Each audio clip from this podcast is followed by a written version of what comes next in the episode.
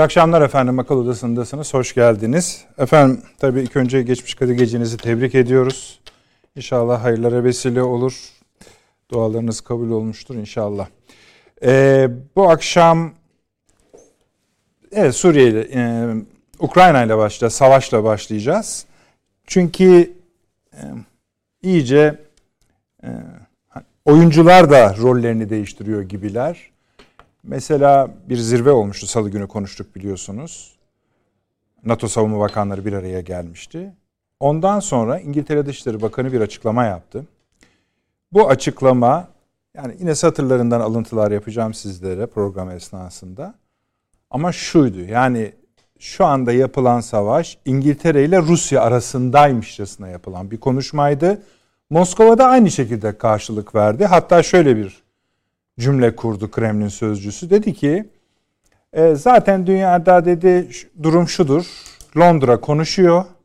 NATO, Avrupa Birliği ve ABD onun dediklerini hayata geçiriyorlar dedi. Eh bu masada çok iyi hatırlayacaksınız. Aylardır, haftalardır da değil, aylardır da İngiltere'nin yeni pozisyonu hakkında, dünyadaki yeni rolü hakkında uzun uzun konuşuyoruz. Bunlara tabii tek tek değineceğiz Ukrayna meselesinde. 2 Mayıs'ta bir enerji bakanları toplantısı var Avrupa Birliği'nin. Bu çok önemli. 18 15 gün sonra da 18'inde de burada aldıkları yeni enerji politikası kararlarını açıklayacaklar. Şu anda Rusya bazı ülkelere ruble olmadığı için gaz vermeyi kesti. Almanya'nın tam ne olduğu belli değil kararı. Bir kısım ülke Almanya üzerinden bunun parasını ödemeye değişiyor ama şu anda Avrupa'da en çok konuşulan konu bu gaz meselesi. İkinci en çok konuşulan da tabii NATO zirvesinden sonra Ukrayna'ya yapılacak yardımların formatı ve o sırada mesela Alman hükümeti ne hissediyor? Meclis bunu parlamentosundan geçirdi, geçirdi ama çok büyük tartışmalar oldu Berlin parlamentosunda. Burada bir dalgalanma var. Sadece Almanya üzerinden değil Avrupa'nın genelinde. Aynı dalgalanma Finlandiya ve İsveç konusunda da devam ediyor. Bu da ayrı problemler yaratmaya devam ediyor. Onlara da değineceğiz. Efendim ee, bir takas yaşandı biliyorsunuz. Amerika Birleşik Devletleri ile Rusya arasında ama Türkiye'de Türkiye'nin organizasyonuyla, Türkiye'nin yönetiminde, Türkiye'nin kontrolünde Görüntüleri de amatör kamera görüntüleri de var. Onları da biraz sonra sizlerle zaten paylaşacağız. Bunun üzerine de biraz konuşmak istiyoruz. Hatırlayacaksınız bu krizin başından beri bir soğuk savaş değerlendirmesi, göndermesi var. Tüm dünyada ve Türkiye'de. Bu herhalde en sembol e, olaylardan biri. Küçük bir şey gibi gözüküyor ama Soğuk Savaşı'nda İkinci Dünya Savaşı'nın da hatta en belirgin özelliklerinden birisiydi bu. Hemen arkasından efendim Suriye konuşacağız. Yine hatırlayacaksınız salı günü aslında Irak, Suriye, İran ve yeni Orta Doğu modelinde e, Ukrayna kriziyle bağlantılı yeni bir konjonktür oldu. Bunun Türkiye'nin önüne riskler kadar fırsatlar çıkardığı gel gelelim özellikle Suriye'den Amerika Birleşik Devletleri'nin biraz iteklenmesi, ötelenmesi gerektiği konusunda tahliller yapmıştık. Şimdi dün ve bugün gelen haber gelen haberler Suriye'den Amerika Birleşik Devletleri'nin bölgeye döndüğünü, daha çok döndüğünü. Ee, bizim bölgeye harekatlarımızın öncesinde ayrıldığı üsler vardı. Bu üstlere yeni yeriden döndüğünü, bu üsleri tahkim ettiğini, yenilerini kurduğunu, askeri personel ve teçhizat ve silah getirdiği haberleri geliyor. Şimdi bu tabii bizim ciddi ciddi konuşmamızı gerektiren bir konu. Amerika'ya sorduğunuzda size şunu söylüyor. Efendim işte Rusya bütün dünyada takip ediyoruz onları. Burada da durum yine Ruslara karşıdır. Bu pek öyle değil. Yani Ruslara karşı olsun olmasın yaptığımız tahlilde bölgenin getirdiği fırsatlardan birisi buysa şimdi bunun üzerine biraz konuşmamız gerekiyor. Nasıl çözüleceği üzerine. Efendim tabi Sayın Cumhurbaşkanı Suudi Arabistan'a gitti. Bölge ülkeleriyle sadece Suudi Arabistan değil, Körfez ülkelerinin bir kısmıyla aramızın limoni olduğu bilinmeyen bir şey değil. Uzun sürede böyle gitti. Sonra daha düzgün ilişkiler kurulmaya başlandı. Bu ziyareti de tahmin ediyorum bizim yayın yayınımız sırasında da açıklamalar olabilecek, resmi açıklamalar Riyad'dan. Onları da size canlı olarak yansıtacağız. Bunun bölge dinamikleri açısından, diğer ülkeler açısından, Suudi Arabistan-Amerika ilişkileri, Suudi Arabistan-Çin ilişkileri, İran ilişkileri gibi hatta Pakistan ilişkileri gibi bunları biraz masaya yatıracağız. İsrail açısından da bu duruma biraz bakmak istiyoruz. Başka konularımız da var ama her zaman olduğu gibi zamanımızı verimli kullanalım. Sayın Avni Özgür hoş geldiniz. Hoş bulduk. Sizin dün dün değil salı günü söylediğiniz Suriye lafı biraz şey oldu. Nasıl söyleyeyim? Ee, hayata geçti. Evet.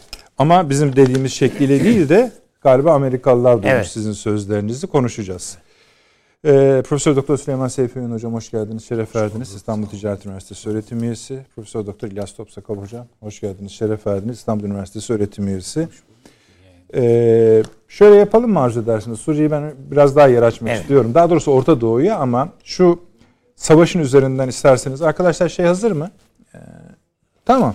Sevgili Güldener Sonumut Brüksel'den bizimle olacak. Birkaç sorumuz var ona. Ee, Savunma Bakanları toplantısını konuşacağız Süleyman Hocam. Soracağız kendisine. Bu gaz kavgalarını, enerji kavgalarını e, soracağız. Finlandiya, İsveç'i soracağız. E, ve tabii enerji meselesini biraz soracağız. İnşallah o işte yılların tecrübesiyle bunları kısa süreye, mümkün olan en kısa süreye özetleyecektir. Güldener beni duyuyorsun. Gülerek, gülerek başlamandan anlıyorum ki duyuyorsun zaten. Yok o kadar da sığdırmadan. Sen yine bilirsin e, te- televizyon yayıncılığını. E, hoş geldin. Önce öyle söyleyelim. Bildiğin sorudan başlayabilirsin sevgili Güldener. Tamam. İlk soru e, kuşkusuz Almanya Ramstein e, kentinde evet. NATO ve Amerika üstünde yapılan NATO Savunma Bakanları toplantısıydı. Bu son derece önemli bir toplantıydı. Hem Amerika Birleşik Devletleri için hem de NATO için. Çünkü uzun süre Amerika Birleşik Devletleri ve birçok NATO müttefiği e, Ukrayna'ya çok sınırlı sayıda silah verdiler. İşte bu zırhlara ve hava savunma, mobil hava savunma sistemlerine yönelik olarak bunlar kısmen etkili oldu ancak tabii ki kuşkusuz Rus ordusunun imkan ve yeteneği ve kaynakları çok bol, çok geniş, e, nüfusu çok geniş olduğu için bunlar kısmen işe yaradı ama Rusların özellikle Ukrayna topraklarında ilerleme sağlaması için yetersiz kaldı. Burada yine kilit ülkelerden iki tanesi vardı. Bunlardan bir tanesi Amerika Birleşik Devletleri uzun süre doğrudan Ukrayna'ya silah veren ya silah verdiğini gösteren, taarruza yönelik olarak silah verdiğini gösteren ülke konumunda düşmek, ülke konumuna düşmeyi arzulamıyordu. Diğeri de Almanya. Olaf Scholz iyi başladı başbakanlığa ama şu dönemlerde çok kötü bir seyir izliyor. Çünkü hem e, Willy Brandt'ın e, meşhur Ost politiki yani Doğu politikasına halel getirmemeye çalışan e, Rusya ile bir şekilde diplomasi müzakereleri devam ettirecek niteliği e, yitirmeyecek. Ondan sonra ancak e, Ukrayna'ya da yardım vermemezlik etmeyecek bir görüntü sergilemeye çalışıyor. Bu yüzden de bugüne kadar herhangi bir şekilde Ukrayna'ya ciddi anlamda bir yardım sağlayamadı, ayak diredi. Şimdilerde de zırhlı görünümlü, çok eski model hava savunma sistemleri e, gönderme kararı aldı ama asla Leopard'ların gönderilmesi, hakiki ciddi zırhlı gönderilmesi konusunda bir mutabakat sağlayamadı. Amerika Birleşik Devletleri en azından işte bu yüze bizim Türkiye'deki fırtınaların muadili 155 milimetrelik topların gönderilmesi konusunda e, anlaşma sağladı. Bunları gönderecek. İkinci kazanımı diplomatik cepheyi genişletti. İsrail, Kenya, Japonya, e, Güney Kore gibi ülkelerin de e, dahil olduğu toplam 40 ülke hazır bulundu. Bu da diplomatik ve askeri cephe açısından son derece önemli. Ancak herkes şunu biliyor ki hakikaten NATO Ukrayna'ya girmeden e, Rusya'ya karşı Ukrayna'nın tek başına başarılı olma imkanı yok. Sadece Rusya'nın Ukrayna nezdindeki askeri harekatını yavaşlatmaya yönelik, ağırlaştırmaya yönelik olarak e, NATO müttefiklerin bir desteği olabilir Ukrayna'ya ama Ukrayna'nın tek başına bununla mücadele etme olasılığı yok. E, bir de uzun süre Amerika Birleşik Devletleri Ukrayna'ya yönelik olarak ve Rusya'ya yönelik olarak tutarsız açıklamaları vardı askeri açıdan. Şimdi biraz daha bir strateji çerçevesinde oturmuş durumda. Almanya'ya gelince Almanya aslında hakikaten e, bir taraftan bugüne kadar Avrupa Birliği'nin ve NATO'nun şımarık çocuğuydu. Çünkü Türkiye dahil birçok ülke Almanya bir daha 2. Dünya Savaşı'nın muadili bir duruma düşmemesi için, bunu Avrupalı müttefikleri yaşatmaması için, e, sadece ekonomik ve sosyal kalkınmasına vakit ayırması için herkes Türkiye dahil çaba göstermiş durumda.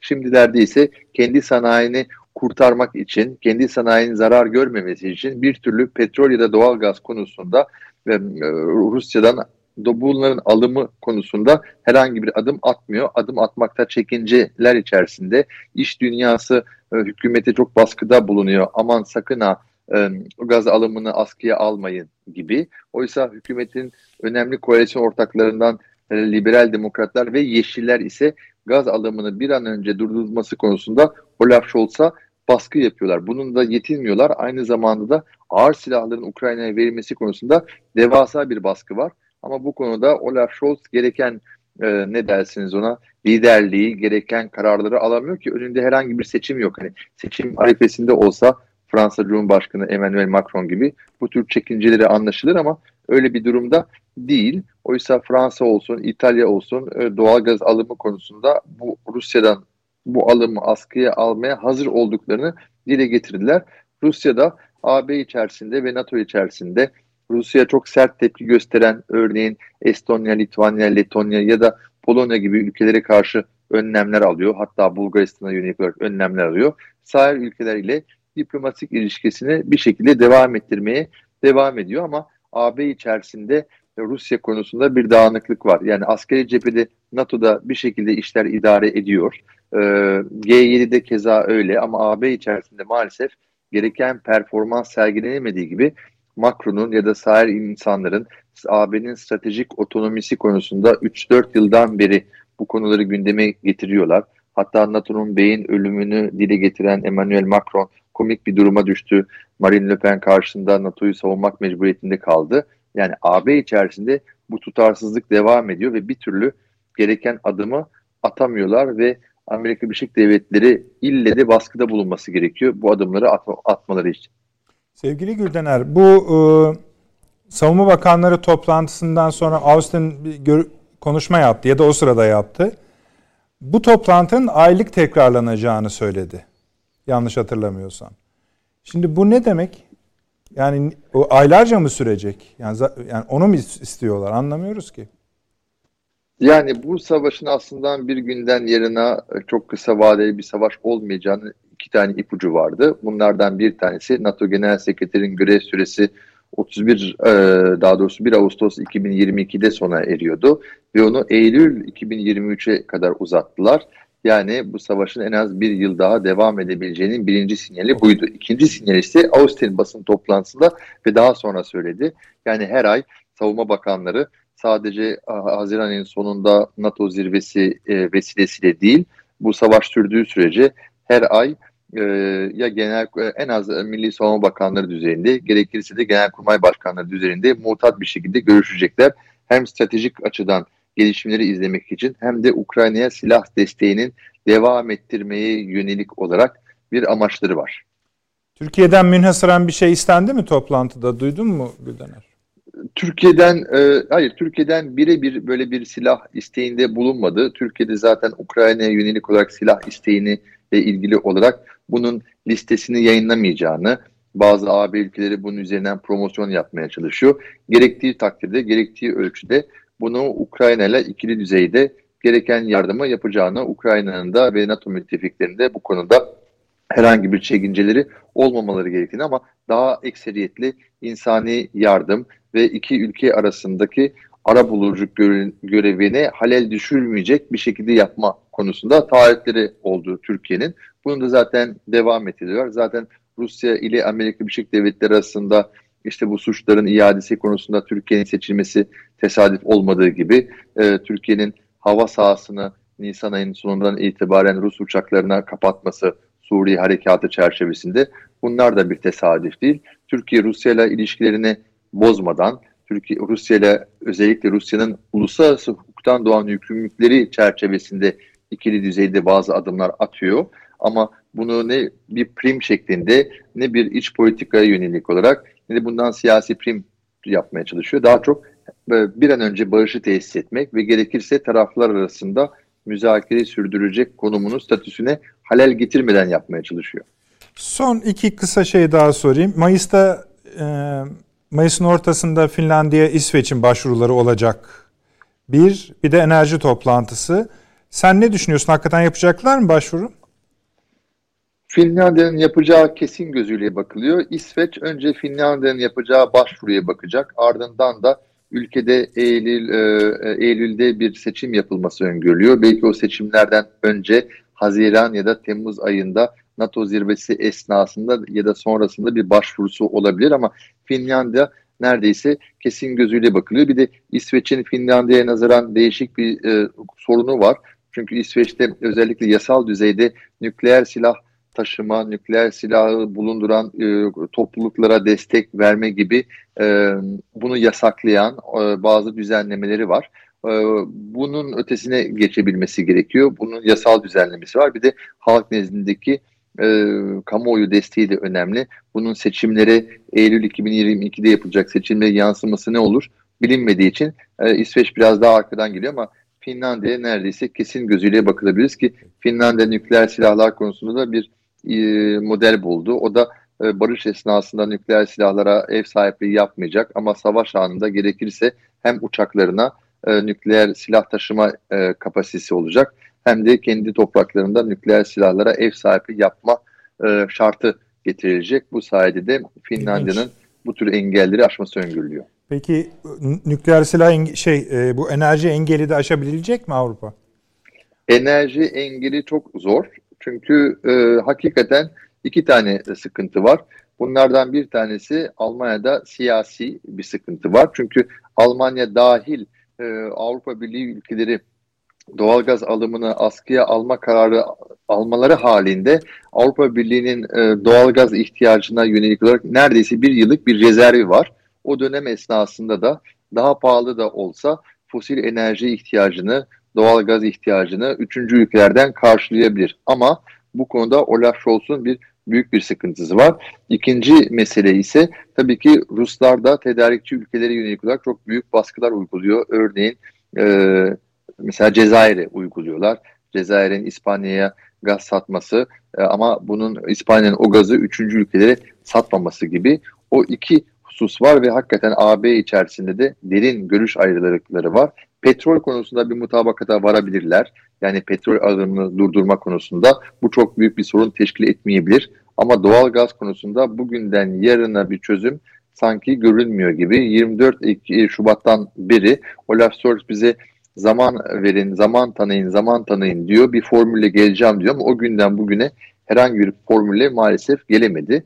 E, bu da AB içerisinde kimin lider olup olmadığı, NATO içerisinde kimin liderlik sergileyip sergilemediği de bu savaş biraz turnusol kağıdı e, olduğunu gösterdi ve en azından Türkiye şu ana kadar üyesi olduğu NATO nezdinde herhangi bir şekilde eleştirebilecek e, herhangi bir tutum olmadığı gibi herkes bunu tabii kamuoyunda pek dile getirmekten hoşlanmıyor Avrupalılar. Çünkü Türkiye prim yazıyor diye ama gerek Rusya ile olan ilişkisi ve tutumu, gerekse kararlılığı, gerekse Ukrayna'ya verdiği destek, gerekse ara buluculuğu konusunda şu ana kadar şeytanın kulağına kurşun diyelim, hakikaten en istikrarlı ülkeler arasında yer aldığını söyleyebiliriz. Peki. Sorunuz yoksa Güldener'e teşekkür edeyim mi? Peki. Güldener'cim çok teşekkür ediyorum mes yoğun mesain arasında bize zaman ayırıyorsun. Tekrar görüşmek Her üzere zaman. diyelim. Çok teşekkür ederim. Herkese iyi yayınlar dilerim. Çok sevgiler. Ee, şu anda efendim canlı yayında da Kiev'deki patlamayı izliyorsunuz diyordum. Arkadaşlar yayından aldılar ama izlediniz. Büyük bir patlama. Nerede tam olarak olduğunu kestirmeye çalışılıyor. Biliyorsunuz Birleşmiş Milletler Genel Sekreterinin ziyareti vardı. Biraz onun zamanlamasına da denk düşürülmüş büyük bir e, patlama olduğu anlaşılıyor. Ee, buradan biraz gidelim ee, Avni abi. Bu mühim Almanya konuştuk ya salı günü evet. bu tank tank değil de işte zırhlı araçları veriyor. Hava buna uçak savarlar. Fakat bugün benim öğrendiğim kadarıyla her birinin 20 dakikalık mühimmatı varmış. 20 dakika gerçekten şeyden istemişler. İsveç'ten. Onlarda çok miktarda var imiş. İsveç demiş ki daha ben başvurumu yapmadığım için demiş. Hani elimdekileri veremem. Artı Haziran'dan önce yani bir bölüm 6 adet verilebiliyor. Haziran'dan önce de gerisi yok. Yani yardım denilen şeyler bu mekanizmayla işliyor. Bir tanesi bu akşam saat yani öğleden sonra Amerikan Kongresi'nden 33 milyar dolar istedi şey Süleyman Hocam. Biden dedi ki bana ben bu dedi parayı başta Ukrayna ama etrafında bu savaşa destek veren ülkelere dağıtacağım. Bakalım kongre ne diyecek onu da göreceğiz böyle ufak notlar var. Bir de tabi İsrail teşhisimiz doğru çıktı yani salı günü yaptığımız artık o pozisyonunu belli etmiş. Ve şu ana kadar Rusya'ya bir şekilde mesafeli duruyordu. Rengi biraz dönmüş gibi. Buyurunuz. Şimdi e, tabii Almanya'nın durumu acıklı esasında. Yani hem vermek hem vermemiş gibi görünmek hem Ukrayna'dan yana olmak ama e, yani Amerika'nın gönlünü kırmadan hem de Ukrayna'nın hiçbir işine yaramayacak işler yapmak. Ben bundan dolayı zaten o savunma bakanları toplantısında filan Almanya'ya dönük eleştirilerin temelinde zaten bu var. Yani e, Leopard tanklarını veremiyor ama zırhlı bilmem neyi vereceğim falan filan. Ya yani bir ama Türkiye'nin mesela e, şeylerine fırtına obüslerine motorlarını vermek için Türkiye'de bin, derede, bin dereden su getirdi bize filan. Enteresan bir durumda. Şimdi e, ben e, programı açarken altını çizdiğim e, bu Suriye meselesinde olur bir şey değinmek istiyorum.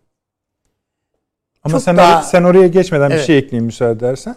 Bu toplantıda e, demiş ki yani siz bizden bu, bu kadar yüklü miktarda silah istiyorsunuz Almanya'da değil mi? Hmm. Ama herhalde unutuyorsunuz. Biz bunları daha düne kadar yapamıyorduk ki. Hani bizim bir stoğumuz yoktu ki. Yani bu işler yeni yeni olacak. Yani nereden ne istiyorsunuz demiş. Evet yani o da artık bilmem. Trajikomik. Buyurunuz. Şey. Yani halbuki Peki. stokları da var, her bir şeyleri var. Şimdi e, aslında bu Suriye'de son gelişme bir bakıma bir şeylerin netleşmesi bakımından gayet iyi oldu. Son gelişme dediniz evet. Amerika'nın Amerika'nın e, 3500 militan veriyor PKK'ya evet. Amerika. Evet. Al kullan diye. Evet. Böylece 20 bine yakın bir Evet.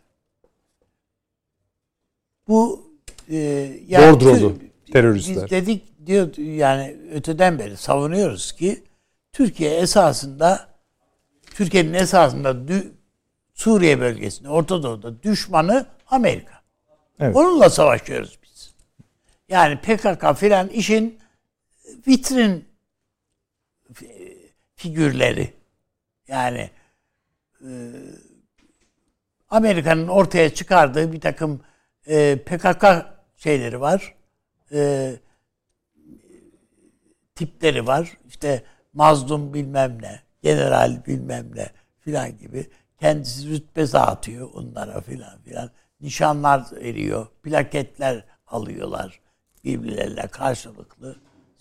Hatta hatırlarsanız bundan önceki Merkez Kuvvetler Komutanı Irak'tan şeyden Suriye'den ayrılırken hüngür hüngür ağladı ben bu toprakları nasıl terk edeceğim diye. Gayet şey yani duygusal bir beraberlikleri de var yani. Amerikalıların bu PKK'lılarla ilişkilerinde. Belki başka şeyler de vardır onu bilmiyoruz biz tabii fazla. Ee, ama 3500 militan veriyor Amerika. Verdiği silahlar yetmedi. Üzerine ayrıca para veriyor milyonlarca evet, dolar. Milyonlar, bunlar veriyor. Elinde şu anda 17 evet. bine yakın zaten bu şekilde kadrolaştırdığı bir grup Üstelik var. de bunları herhalde bu 3500 militan dediğin bunların hepsi hani cerre çıkmış gibi hadi siz bu tarafa diyerek toplanmış değil. Bu silahları, ağır silahları kullanmak için eğitilmiş insanlardan oluşan bir kalabalığı veriyor. Dolayısıyla PKK'dan beklentiler var. Peki iki türlü beklenti var. Bir, Türkiye'yi taciz etmeyi yetersiz buldu Amerika. Bu Pençe Kilit operasyonunun varacağı yer konusunda. varacağı yeri gördüler. Ha, burada PKK'yı güçlendirmek lazım. Sadece Suriye'de güçlendirmek, sadece Kuzey Irak'ta güçlendirmek yetmiyor. Türkiye'yi taciz etme kapasitesini arttırmak lazım PKK'nın. Belki biz şimdi buna PKK diye bakıyoruz. e, Destek diye. Türkiye'yi hedef alan o e, Yunanistan'da Lavro kampında e, şey, Eğitilen. kümelenmiş efendim e, TKPML, DHKBC filan bu, bu tür unsurlar var. Bunların hepsine Amerika'nın destek verdiğine inanıyorum ben. Yani bunun için efendim somut al bu Ahmet'e ve destek verdi, Mehmet'e destek verdi diye değil. Hayır. Türkiye'ye dönük eylem yapan herkesi Avrupa'da birilerinin Amerika'nın talebiyle himayeye gördüğüne de inanıyorum. Yani ya Fehriye Erdal'ı kim tutuyor ya? Yani bunu tek başına Belçika tutabilir mi yani? Şimdi mümkün mü? Kadının bakıyorsun fotoğrafları var yani tiyatro seyrederken filan. Bu nasıl bir tutuş? Ha, demek ki ya bunların ben tamamının CIA'nin filan bilgisi dahilinde doğrusu talimatları üzerine nasıl şimdi işte alın hepiniz gelin bakayım şuraya geliyor 40 tane savunma bakanı geliyor. Sen ne verdin Ukrayna'ya? Sen ne verdin? Sen niye şunu vermedin? Hepsini sigaya çekiyor esasında. Şu yaptığı o. Ayda bir de gelip bana hesap verin diyor şimdi. Yani ne yaptınız, ne yapmadınız, neyi eksik yapıyorsunuz? Hep ben işte 35 milyar oradan alacağım buraya vereceğim falan filan. Aslında oradan alıp buraya verdiği aslında borç. Borçlandırıyor yani onları. Teker teker.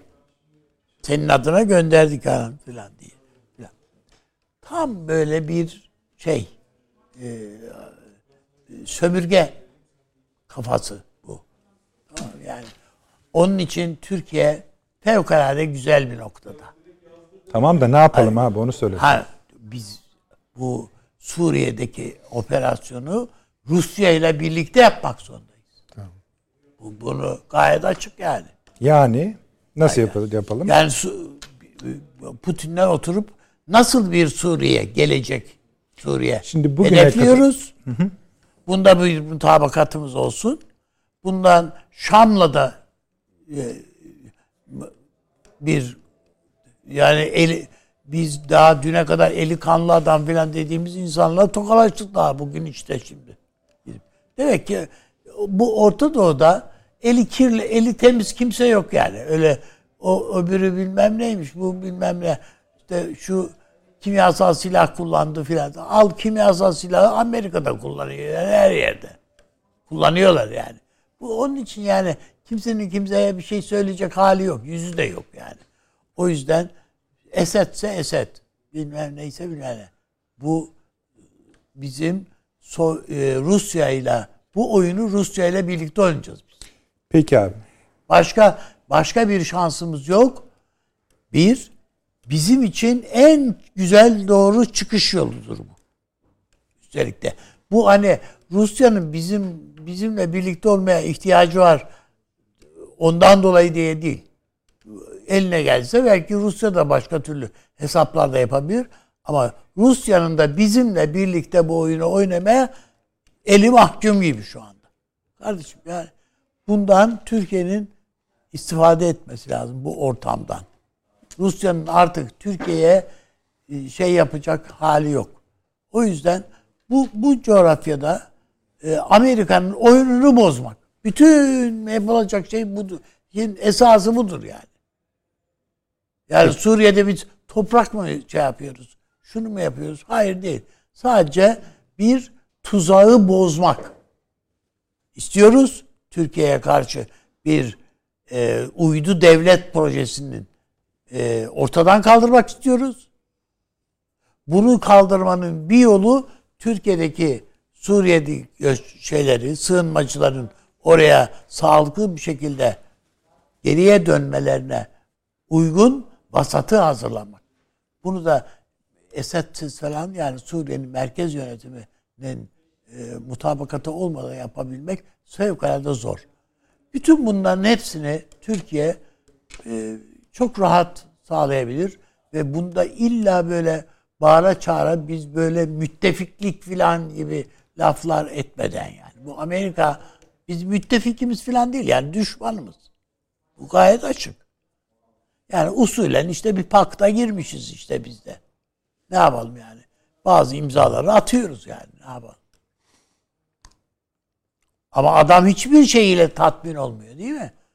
Rusya'ya siz yani mesela e, desen ki şey e, su, maske işte soluk alacak oksijen şeyi hayır vermeyin diyor adam. Öz buna varana kadar öyle değil mi yani? Evet. E, elçilik personelinin maaşlarına el koymak dahil. Her numarayı yapıyorlar yani. Yani yapamayacağı pislik yok adamın. Amerika'nın. Yani ya şunu da yapmaz ayıptır ya. Ukrayna ya. krizi ilk başladığında Hayır, abi. Onu yapıyor adam. İlk başladığında Suriye konusu akıl, akıllara geldi. O zamanki formu şöyleydi. Madem Rusya'nın üzerine gidiliyor bu fırsattan itibaren Suriye'deki Rusya'yı da halletmek Türkiye için fırsat olur mu? Evet. Şimdi bugün gelinen noktada Amerika yani bölgedeki tek problemin Türkiye açısından Amerika olduğunu söylüyorsunuz. Ben evet. de sizle mutabıkım bu konuda. Şimdi bunun Rusya ile birlikte yapılacak şartlarının mevcut... Aslında şu, Avrupa için de şu anda problem Amerika. Yani sadece Suriye için, sadece başka ülkeler için de bütün dünya için bela yani şu anda. Peki abi tamam çok kızma. Estağfurullah değil mi? Yok hayır ondan. Doğru söylüyorsun evet. ama. Peki yani şartlar müsait. Ben hem şartlar müsait diye düşünüyorum hem de birçok programda e, efendim Süleyman Hocam altını çizdi. Düşüşte olan bir hegemon devlet var önümüzde ve hani yaralı olunca saldırganlığı daha da arttı. Ahlaksızlığı da daha arttı. İşte eyvallah o da, o da doğru. Teşekkür ediyoruz hocam. Hocam. Nereden tutarsınız bilmem artık. yani Avni abi aslında tam özünden söyledi yani. Sonra söyledi ama ben şeyden başlayacağım. Avrupa-Rusya dengesi niye bozuldu belki oradan başlamak o, lazım. Şimdi şey de söyleyeyim hocam ben bu patlama şimdi arkadaşlar bilgi de veriyorlar. Ee, yüksek hassasiyetli füzelerle 6 füze topçu silah mühimmat ve yakıt de, deposunu, deposunu vurmuş. vurmuş. Aa, hepsini birden vurmuş yani. Evet. Oradan gelen bir şey yani. Evet Kiev'dekini vurmuş demek ki. Çok evet. sorun değil o Kiev. Kiev zaten savaş ortamında. Lviv olsa, Batı olsa daha sorun. Şimdi şöyle bir problem var. Belki oradan başlattınız tabii, tabii, siz. Buyurun. Aslında bu savaş sokak savaşı olarak planlandı.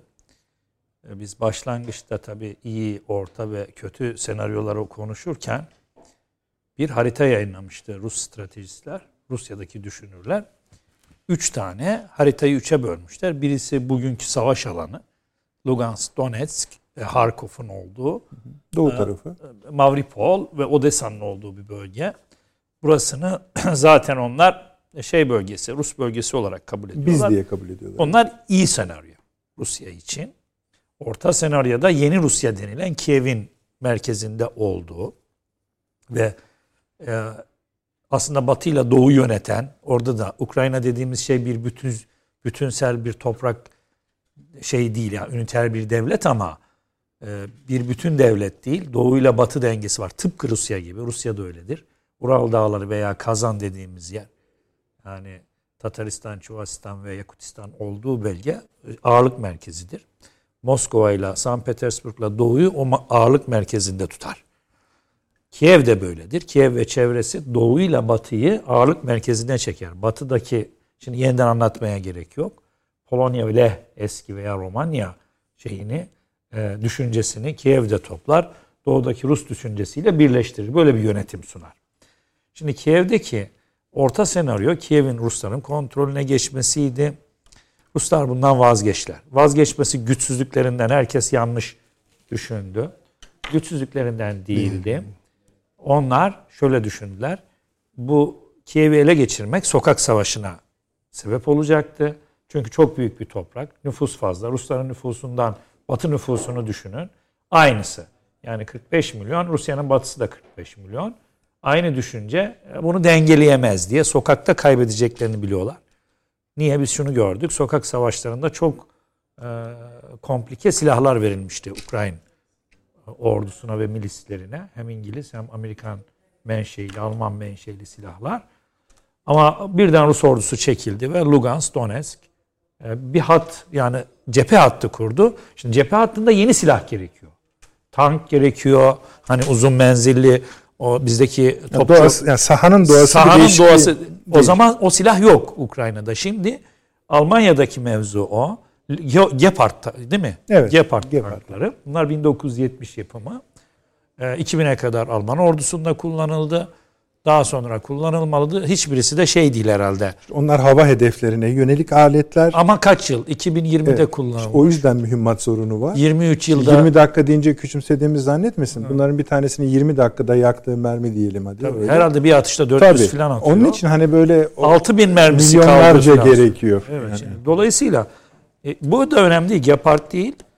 Büyük bir ordu donatımı gerekir. Evet. Yani buna göre yeni bir konsept gerekir. 2014 2022 8 yılda bir konsept yapmışsınız. Ama bu konsept boşa çıkmış Ukrayna'da. Yeni bir konsept yapıyorsunuz. Bunun sonucu şu olur bence.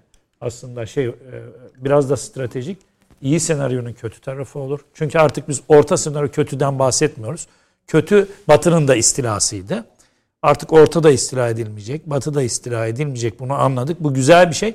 Ama iyi senaryonun da kötüsü var. Batılılar açısından Amerika'nın şey yani onu anlıyoruz Amerikalı sözcülerden. Eğer Odessa ve Dniester yani Moldova karışıyor. Ki buraya doğru. Herkes öyle söylüyor. Evet. Yani buraya doğru sarkarsa bu dünya savaşının e, altyapısı, dünya savaşı demiyoruz tabi.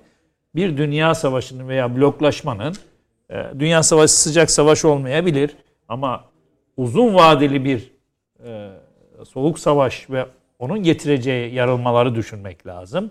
Odessa kesinlikle böyle bir stratejik nokta. Odessa giderse şimdi herhalde orada şey var ama Malipov var, Mihailov var. Mihailov'a kadar geldiler Herson'dan. Çok az bir Arkadaşlar şey var. varsa verebilirsiniz. Kuzeyde çok az bir nokta kaldı Dinyester'e girmek. O şu hat demektir. Yukarıyı keserseniz Odessa'nın lojistiğini kesersiniz. Transdinyester'den de Ruslar askeri olarak girebilir ama hı. Romanya oraya baskı yapabilir. Tabii, hani Romanya'nın milis güçleri var, başka milis Polonya'nın milis güçleri var.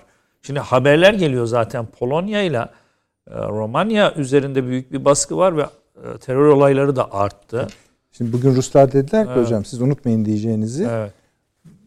Kiev dahil bazı bölgeleriyle birlikte Polonya'ya vermeye çalışıyorlar. Rusların resmi açıklaması bugünkü. Evet, evet, İstiyorlar dedi. Aynısı sizin dediğiniz Transdniester, Moldova dediğiniz zaman Romanya'yı da tutamazsınız. Evet. Romanya... Demek ki olaya iki tane daha aktör giriyor. Giriyor. Ve yani giriyor, bunu, giriyor. bunu hani Amerika'da durduramaz. durduramaz. Yani öyle sıçrar yani. Durduramaz. Şimdi bunun aslında bu yarılmalar yani Amerika ve İngiltere'nin dünyada başka partnerler olacak mı bilmiyoruz ama Şimdi başka etkilere 10 yıl, 20 yıllık mesela Macaristan hangi pozisyonda kalır? Bakın. Bulgaristan öyle. Bulgaristan hangi pozisyonda kalır? Bunları biz hiç konuşmadık yani. Herkes diyor ki Bulgaristan otomatik Amerika evet. Şu an böyle. Macaristan da şu an Avrupa Birliği üyesi ama işte e, mesela biz e, seçimlerdeki mesajlardan çok onu algılamıyoruz. Değil mi? Yani kazanan şahsiyet de başka bir şahsiyet yani. Dolayısıyla ben şöyle eğer e, Ruslar ki öyle okunuyor Ruslar durmayacak gibi geliyor. Yok Ruslar mümkün değil. Yani durmadan. o da- yani yani şey Rusya'nın şeyi derken içeriden söylüyorum. Ha, hocam. Evet evet öyle. Yani şu an öyle. Ama Rusların biliyorsunuz çok büyük bir şeyi vardır. Yani diplomatik aklı vardır. Almanlarla o 2. Dünya Savaşı'ndaki, 1. Dünya Savaşı'ndaki ilişkilerini gördüğünüz zaman onların hissedeceği şeyi bilmiyoruz ama Odessa bence stratejik. Ya Odessa'dan sonra olay artık kopar. O zaman hatlarda e, Türkiye'nin pozisyonu da çok farklı olabilir. Şey, şimdiki konuştuğumuz şeyleri konuşmayız. Ben başka şeyler konuşacağız. Çünkü o hat e, nereye gideceğini de bilmiyoruz. Seyircilerim şu anda haritayı görüyorlar. Görüyorlar, İşte bakın, dediğiniz. evet. evet. Şimdi orada e, şu mavi olan yer e, Kırım'ın yukarısında mavi iki tane mavi alan var. Birisi onların e, Mavri şey e, Mavripol. Bakın o hat tamamlanmış Lugansk ve Donetsk'e doğru kritik yer. İkincisi de Herson ve Mihailov orası. Çok az bir kahverengi alan kalmış şey, o e, şeye doğru, Romanya'ya doğru. Burasının Bu Beyaz'a tamamlanması. yakın yerlerde tam nerede olduğu yani taramalı şu anda biz daha net görüyoruz. Savaşın sürdüğü. Evet yani Savaşın sürdüğü evet, yer. biraz daha onların küçüldüğünü söyleyebiliriz. Daha şu an zaman. Evet yani. Hatta o aşağıdaki Odessa'nın üstündeki yerin şeyi daraldı. Bu bu stratejik bir şey. Dünya için de stratejik bir şey. Rusya bu e, şeyi alır mı? E, riski alır mı? Ben alır diye düşünüyorum tabii. Hani biz işi Hocam şu anda zaten Rusya'nın alamayacağı ya bir risk yok. Ya biz de şimdi tanıdığımız Ha, için yani alamaz diyemiyoruz yani. İyi bir şey söylemek istiyorum da. Evet. İyi bir şey söyleyemiyoruz. O da şu demektir yani. Ukrayna'nın ve e, dolayısıyla Amerika'nın devreden çıkması demektir. Bu. Burada şöyle yani şey diye söyleyeyim. Ee, Rusya'nın yani veyahut da Putin'in veya Rus genelkurmayının istihbaratının belki farkını demediği bu Ukrayna'yı tahkim için delice hazırlanmış Amerika. Tabii tabii tabii tabii. tabii. Delice 11 tane. hazırlanmış. Yok Avni abi onun da Rusya'da şeyi çıkıyordu. Ben 3 ay önce bilmiyorum da Yani savaşta- savaşa hazırlanmışlar Tabii yani. tabii savaştan 3 ay önce, 4 ay önce Rus basınında yine bazı hani onların da stratejik kaynakları Evet. istihbarat kaynakları söylemişlerdi ki. Ben de basın şeyde söyledim, programda söyledim. 11 tane Amerikan üssünün o dönemde silahlarıyla beraber tek tek de göstermişler. Şurada, şurada, şurada, şurada. İşte İngilizlerin, Fransızların ve Amerikalıların unsurların bölgede insanlarını eğittiğini ve silahları getirdiğini Rus basınından söylüyorlardı. Yalnız bir başka şey, e, Seyfi Hocam da zaman zaman söylüyor, ben sizi takip ettiğimde görüyorum. Ben şöyle bir yeni sonuç var burada. Şimdi Amerika ile Türkiye'nin problemi aslında jeopolitik başladı. Yani bizim NATO'dan e, 91 ile yani 2010'la yılları arasında dünyada hiçbir güç kalmadığı için yani sadece Amerika vardı. Dolayısıyla Rusya üzerinde farklı bir şey e, proje uyguladılar. Proje de Türkiye yoktu Avni abi. İlk başlangıçta vardı biliyorsun. Yani biz de gittik. Yani benim işte hayatım 90 herhalde 95'te başladı orada. 2010'lu yıllara kadar, 12 yıllara kadar bölgede her alanda çalıştık biz. Projeleri biliyoruz en azından. Ama 2010'dan sonra özellikle hatta 2000'li yıllardan sonra proje şeye döndü. Bir Kafkaslara döndü. İki Ukrayna'ya döndü. Yani Polonya, Ukrayna ve Romanya hattı önemli oldu. Oradan Hazar'a ulaşma, Kafkaslar üzerinden Hazar'a ulaşma hattını kurdular bunlar. Türkiye'de bu hat yok. Yani Türkiye'nin hiçbir e, Türkiye ile ya bu kadar işte sen 50 yıldır burada hizmet ettin. Bu kadar bu kadar senin burada işte bu dünyada senin altyapın var. Buradaki insanlar senin e, bağların var. 200 yıllık, 300 yıllık, 5000 yıllık bağların var. Bunun üzerinden biz devam edelim. Sizin bir devlet hakkınız var burada. İşte buna devam edelim diye şey olmadı. Talep olmuş. Talep olmadı. Şimdi bu talep ve belki Türkiye'nin iç yapısındaki o FETÖ METÖ hadiseleri e, Türkiye'deki e, siyasal dönüşümde belki bunda çok sert tartışmalar oldu. Bunun belki etkisi vardır bilmiyorum. Hani onların düşüncesi belki daha daha çok Orta Doğu'da ılımlı bir İslam'ın üzerinde odaklanmış da olabilir. Bu başka bir şey ama Türkiye'nin bu bölgedeki Türkiye olmadan en azından biz profesyonel bu işi çal yapıyoruz yani. Türkiye olmadan, Türkiye'nin psikolojisi olmadan bu bölgede hiçbir şey yapılmayacağını en küçük İngiliz bilebilir. Amerikalıların bilip bilmediğini bilmiyorum. Onlar o kadar derin düşünemiyorlar. Ama Almanlar, Almanya ekolü ve İngiliz ekolü Türkiye olmadan bu bölgede kuşun uçmayacağını bilirler. Herkes bu konuda hemfikirdir.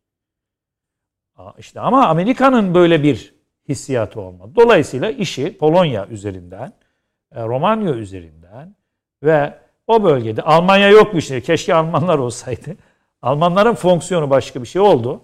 O Doğu Almanya, Batı Almanya birleşirken Rusya'daki mal varlıkların ve e, değerli madenlerin birçoğu Alman iş adamları ve Alman şirketlerinin eline geçti.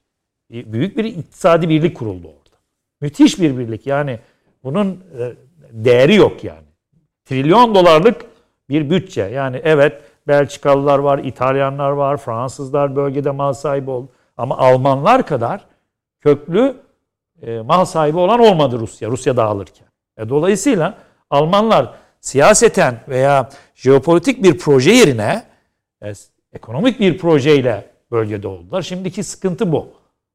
Biraz da Fransa var bu işin. Sıkıntının tamamı bu. Yani gaz deyin, petrol deyin, içinde altın var, elmas var, işte e, alüminyum, e, paladyum var, alüminyum yatakları var. Yani öyle basit bir şey değil bu. Demir var.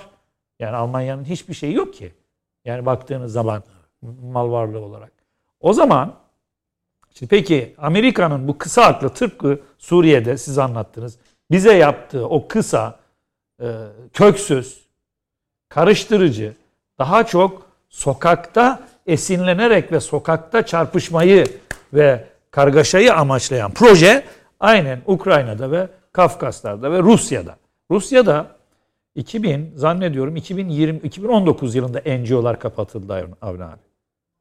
Bir e, içeride bilmiyorum siz konuştunuz burada ben hatırlamıyorum ama 3 yıl veya 2 yıl önce Putin ani bir kararla bütün NGO'ları, Batı NGO'larını hatırladınız değil mi? 3 yıl olmadı galiba. Daha o olmamıştır. Bizde de o, o ara bir, bir şey çıktı yani bir dünyada böyle bir şey Doğru, çıktı. Bizde de işte bazılarını kapatalım. öldürüldüğü dönemde idi bunlar. Hablemitoğlu Türkiye'nin gündemine bu Alman NGO'larını filan taşıdı, getirdi. Ee, Amerikanlıların bu e, şu anda Tayyip Bey'in de öfke saçtığı Amerikan NGO'larını getirdi.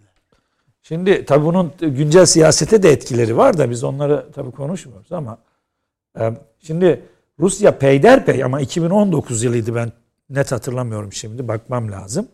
Bütün NGO'ları ve yabancı kaynaklı der yani yabancı finanslı dernekleri kapattı. Hatta okulları da sahibini Rusyalı bir şahsa vermek suretiyle kapattılar. Tamamen kapatmıyor ama onu kontrol ediyor. Bu şuydu aslında. Ukrayna'da ve Doğu Avrupa'da başlayan sokağa etkileyecek ve dolayısıyla günlük siyaseti etkileyip kargaşayı çıkartacak hareketlerin kontrol altına alınma isteğiydi. Bu da Ukrayna Savaşı ile ilgili. Şimdi yalnız bütün bu tedbirler, bu bölgedeki tedbirler yeterli olmadı Rusya'da. yeterli olmadı. Neden? Çünkü Ukrayna'daki hadise 2014'ten sonra kontrolsüz hale geldi Rusya için. Bir e, silah olarak e, Ukrayna e, Rusya'nın parçası olduğu için eskiden onların kabiliyetini biliyorlardı. Oradan çıkarken silahları zaten götürmüşlerdi. Silah fabrikalarının kapasitelerini kısıtlamışlardı giderken. O 2014'ten sonra peyderpey 8 yılda belli bir kabiliyeti yani Moskova'ya vuracak kadar bir imkan imkana kavuştu ve yenilenmeye başladı. Bu tabi Amerika ve İngiltere özellikle.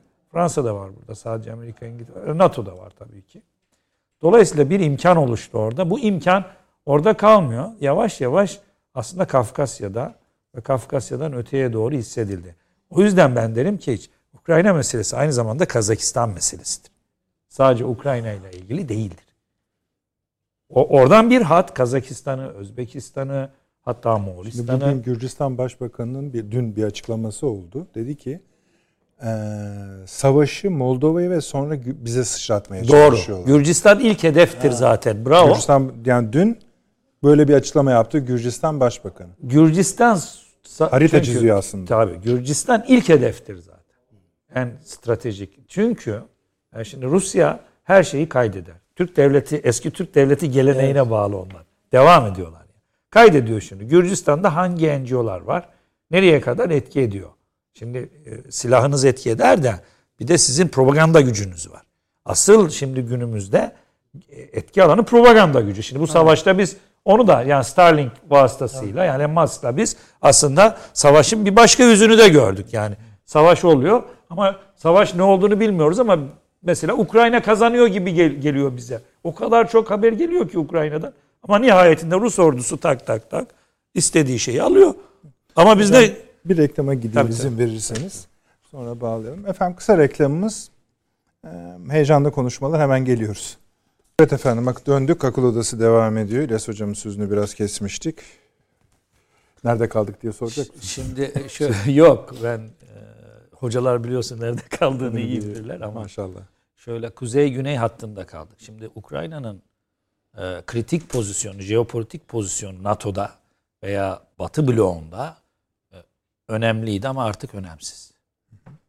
Şimdi önemsizse Doğu Avrupa'da zayıfsa o zaman yeni aktörler gerekecektir. Ki herhalde herkes de mutabık. Amerika'da eskisi kadar e, dominyon ve tek vektörlü bir ülke değilse ki bu aslında Türkiye'de çok çalışılmadı. Tabii bizim çevremizde belki bizler çok çalışıyoruz bunu ama sadece bizim çalışmamız yeterli olmuyor. Nedet Hocam. Yani bunun bir akıl olması gerekiyor. E, yani şeyi de siz burada konuşurken ben neden İngiliz ve Rusya işi oldu ya bu iş. E, oraya da ben bir şey söylemek istiyorum. Çünkü Rusya içinde iki tane ekol var. Birisi Doğu ekolü. Bu kesinlikle ve kesinlikle bize de uygundur. Niye? Bilimsel olarak bize uygun. Turgenev'den tutun da işte Tolstoy. Tabii tabii Tolstoy'dan tutun. Bir Doğu aklı vardır. Bu bize uygundur. Çünkü orada Şimdi Rus ordusunun şeylerine bir baksanız, e, figürlerine bir baksanız, geçmişi de bize uygundur, isimler bize uygundur filan. Bizim dünyamızdadır yani. Ama Batı Rusya dediğimiz yani St. Petersburg, Moskova yani asıl Rusya'nın ağırlığı yüzde yetmiş ağırlığı ise Batı modeli eskiden bu Alman ve Fransa ağırlıklıydı e, düşünsel anlamda. Şimdi İngiliz ağırlıklı. Gittiğiniz zaman üniversitelerde e, o liberal düşünürleri birçoğu İngiliz köken. Çok doğru. Şimdi dolayısıyla neden Rusya e, İngiltere rekabeti başladı? Bu, bunu savaşla ölçmemek lazım. Bunu düşünsel ölçmek lazım. O zaman e, demek ki düşünsel bir e, şey de geliyor karşımıza. Mücadele alanı geliyor. Türkiye bu işin neresinde? Şimdi bütün bunların da tespit edilmesi gerekiyor. E, ben şöyle bağlayayım fazla uzatmadan. Konuşacağız daha hocam. Demek ki demek ki bizim savaştan öte Türkiye'nin hem e, Avni abinin dediği gibi güney pozisyonunu belirlemek için ve yeni oluşacak kuzey dengesini belirlemek için daha çok e, e, düşün, geleceğe yönelik bir şeyler söylememiz gerekir diye düşünüyorum. Peki. Devam edeceğiz hocam zaten. Bu arada Sayın Cumhurbaşkanımızın Suudi Arabistan ziyareti gerçekleşiyor. Cidde şehrindeler. Fotoğrafları var değil mi arkadaşlar? Onları bir verelim. Karşılanma faslı yapıldı. Görüşmelere başlandı. Bakın kim tarafından karşılanmış? Mekke emiri tarafından karşılanmış. İşte ilk birkaç görüntü zaten geliyor ekranlarınıza.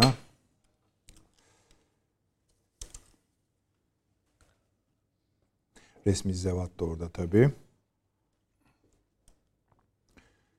bir resmi açıklama olursa da yayınımız sırasında ya da bir basın toplantısı ya da görüntüler arkadaşlarımız onu takip ediyorlar. Sizlerle paylaşacağız. Peki arkadaşlar. Evet Süleyman Hocam. O kadar çok şey konu ki. Aslında aslında Biraz... dünya, yani dünya, dünyayı konuşuyoruz. Hı, yani bakın bir Gürcistan Başbakanı'nın açıklaması bile aslında bir harita. İki kelimelik Tabii. bir açıklama. Tabii. Şimdi yine siz İngiltere'den de açabilirsiniz konuyu. Ben şunu söylemek isterim yalnız. Burada e, Ukrayna Savaşı özelinde Batı'nın yaptığı daha ölçekli analizler, makaleler Doğu Avrupa'nın bütünüyle bu işin içine gideceği yönünde. Ve hani bu satır araları filan da değil. Ülke Çok isimleri vererek, risk. coğrafya vererek vesaire vererek yapıyor. Bakın mesela Sayın Savunma Bakanımız toplantıdan çıktı basın şeyden e, Almanya'daki toplantıdan. Ondan sonra yaptığı basın toplantısında Karadeniz konuştu. Yani şeyi konuşmadı. Ne oluyor Ukrayna yani tabii ki onunla ilgili de Kar- Karadeniz üzerinde konuştu. Bunun da üzerine gelmeyin dedik dedi. Anlıyoruz ki içeride belki bunun, bu bunlar konuşuldu. Yani o çıkışta o söylendiğine göre. İngiltere meselesi şöyle, ben hocam sağ olsun onu söylüyor. Aslında bunun daha çok böyle belirgin hale gelmesi lazım.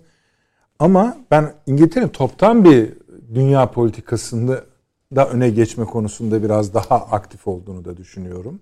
Öyle gözüküyor. Yani işte hepsini okuyamayacağım. 3 sayfalık İngiliz Dışişleri Bakanı'nın açıklaması yani şeyleri söylüyor. Biz diyor zaten diyor bunun diyor planlarını yaptık diyor. Bizim yaklaşımımız diyor. Askeri güç, ekonomi güven, ekonomik güvenlik ve derin küresel ittifaklar olmak üzere üç alana dayanacak. Yani yukarıdan konuşuyor. Biz hani müttefiklerimizle konuştuk, Washington'la konuştuk falan yok. Bizim planımız buna yaslanıyor. Buna göre kuruyoruz. Hatta bir tanesini de söyleyeyim size diyor. Doğu kanadını güçlendirmeyi düşünüyoruz. Buranın karargahı da Polonya olacak vesaire vesaire. Bu konuşma böyle gidiyor. Bir, baktığınız zaman bayağı ve şimdi diyor şuna da vaziyet edeceğiz. Avrupa Atlantik güvenliği artı Hint Pasifik güvenliği de bizim için çok önemlidir. Ona göre de şimdi ziyaretlerimiz başlıyor. İlkine de diyor Sayın Başbakan diyor yaptı şeye gitti diyor. Delhi'ye gitti diyor. Yeni Delhi'ye. Orada Hindistan'la görüşmelerini yaptı diyor. Bu arada hemen hemen hiç görülmediğimiz şey de bir yani biz şu anda konuşmayacağız onu ama ben çok önemsiyorum. En azından arşive girsin istiyorum akıl odasının. Ee, biten haftanın içinde Hindistan'da 45 ülkenin istihbarat başkanlarının katıldığı bir zirve yapılmış. Tamam yani sadece uluslararası istihbarat servislerinin başındakiler.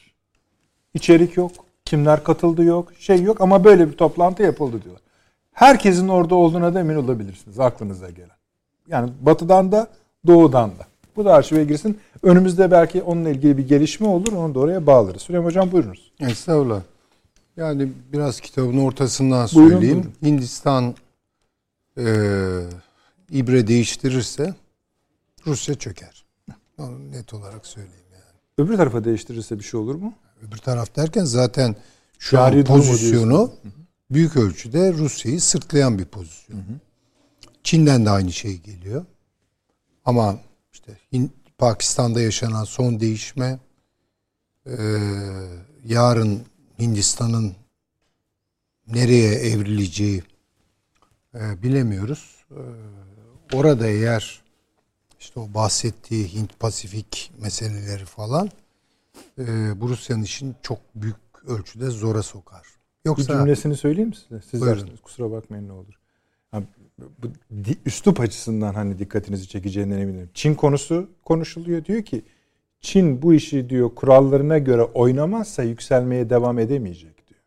Yani Amerika bu lafı kurmuyor. konuşulur. Konuşulur. O ayrı tamam. Buyurun. O biraz ama Hindistan ve Pakistan meselesi farklı. Çin'e ayrı bir chapter, ayrı Tabii, bir bu- fasıl. haklısınız. Yani şu an bence en kritik olan Rusya açısından Hindistan'ı elde tutmaktır. Değilse Ukrayna'da şu kadar toprağı şu kadar zamanda aldı.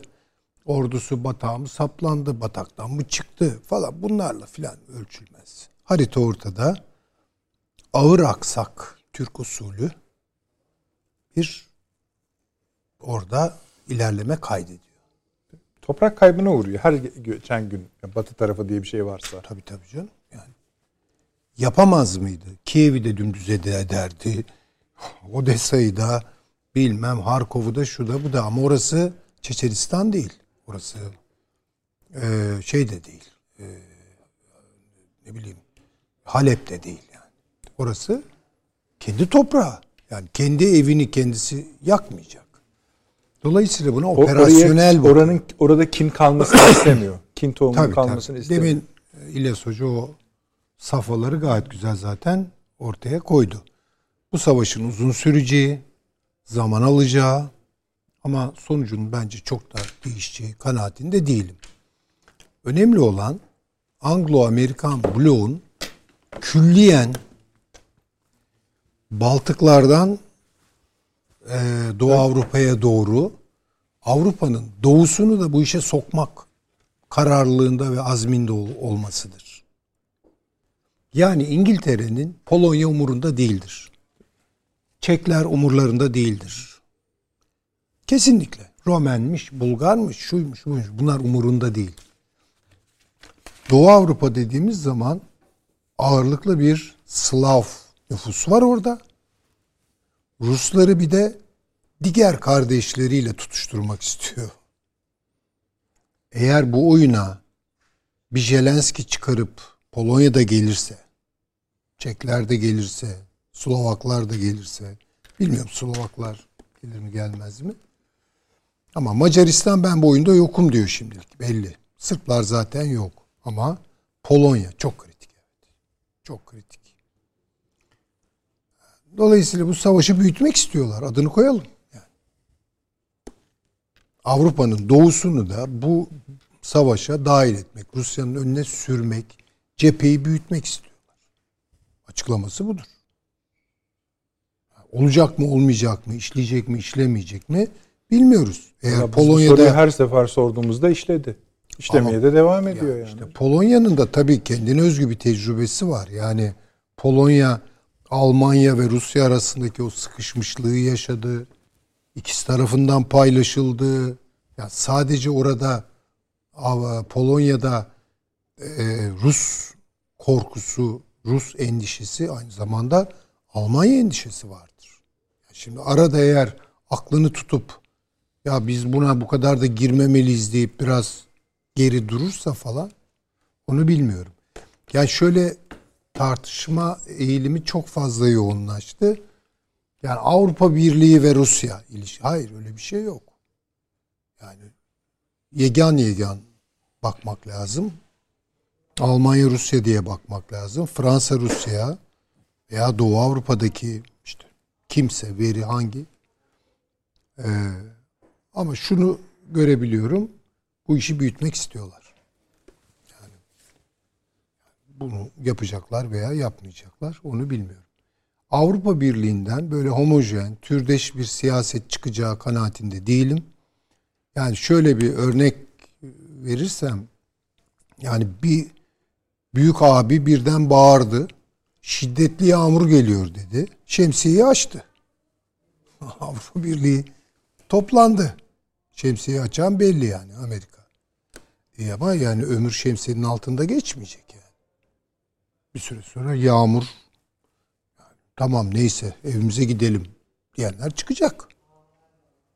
Acık ıslanırız falan ama işte ekonomiyle ilgili boyutu bu. Yani Almanya'nın hali bu. Almanların ekonomisine halel getirecek bir siyasi kararı Almanya'da hayata geçirmek kadar zor bir şey yoktur.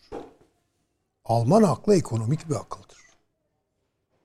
Siyaseten de tabii kendi rezon detası vardır bilmem ne ama yani ekonomiye dayanır bu.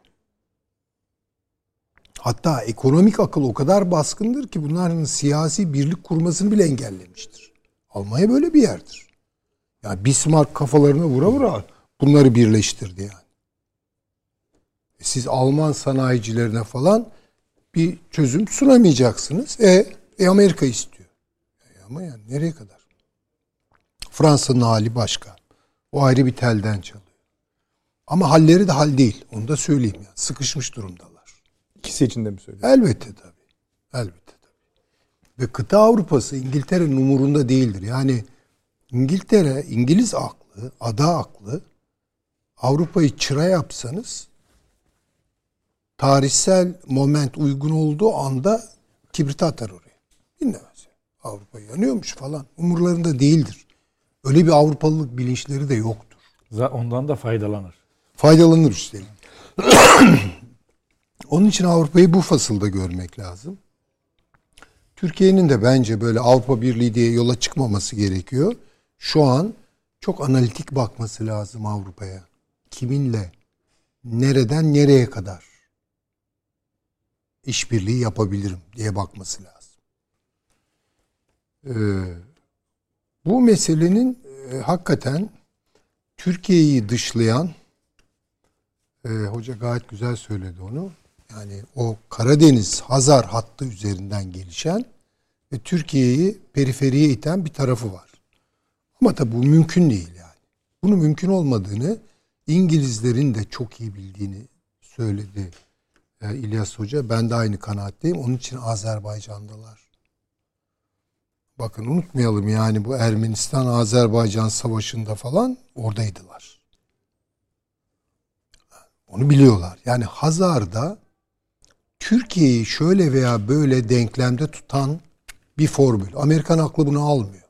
Yani Amerikalılar yok bu işin içinde. Düşünemiyorlar. Düşünemiyorlar onlar. Ama İngilizler orada bir şey tutuyorlar.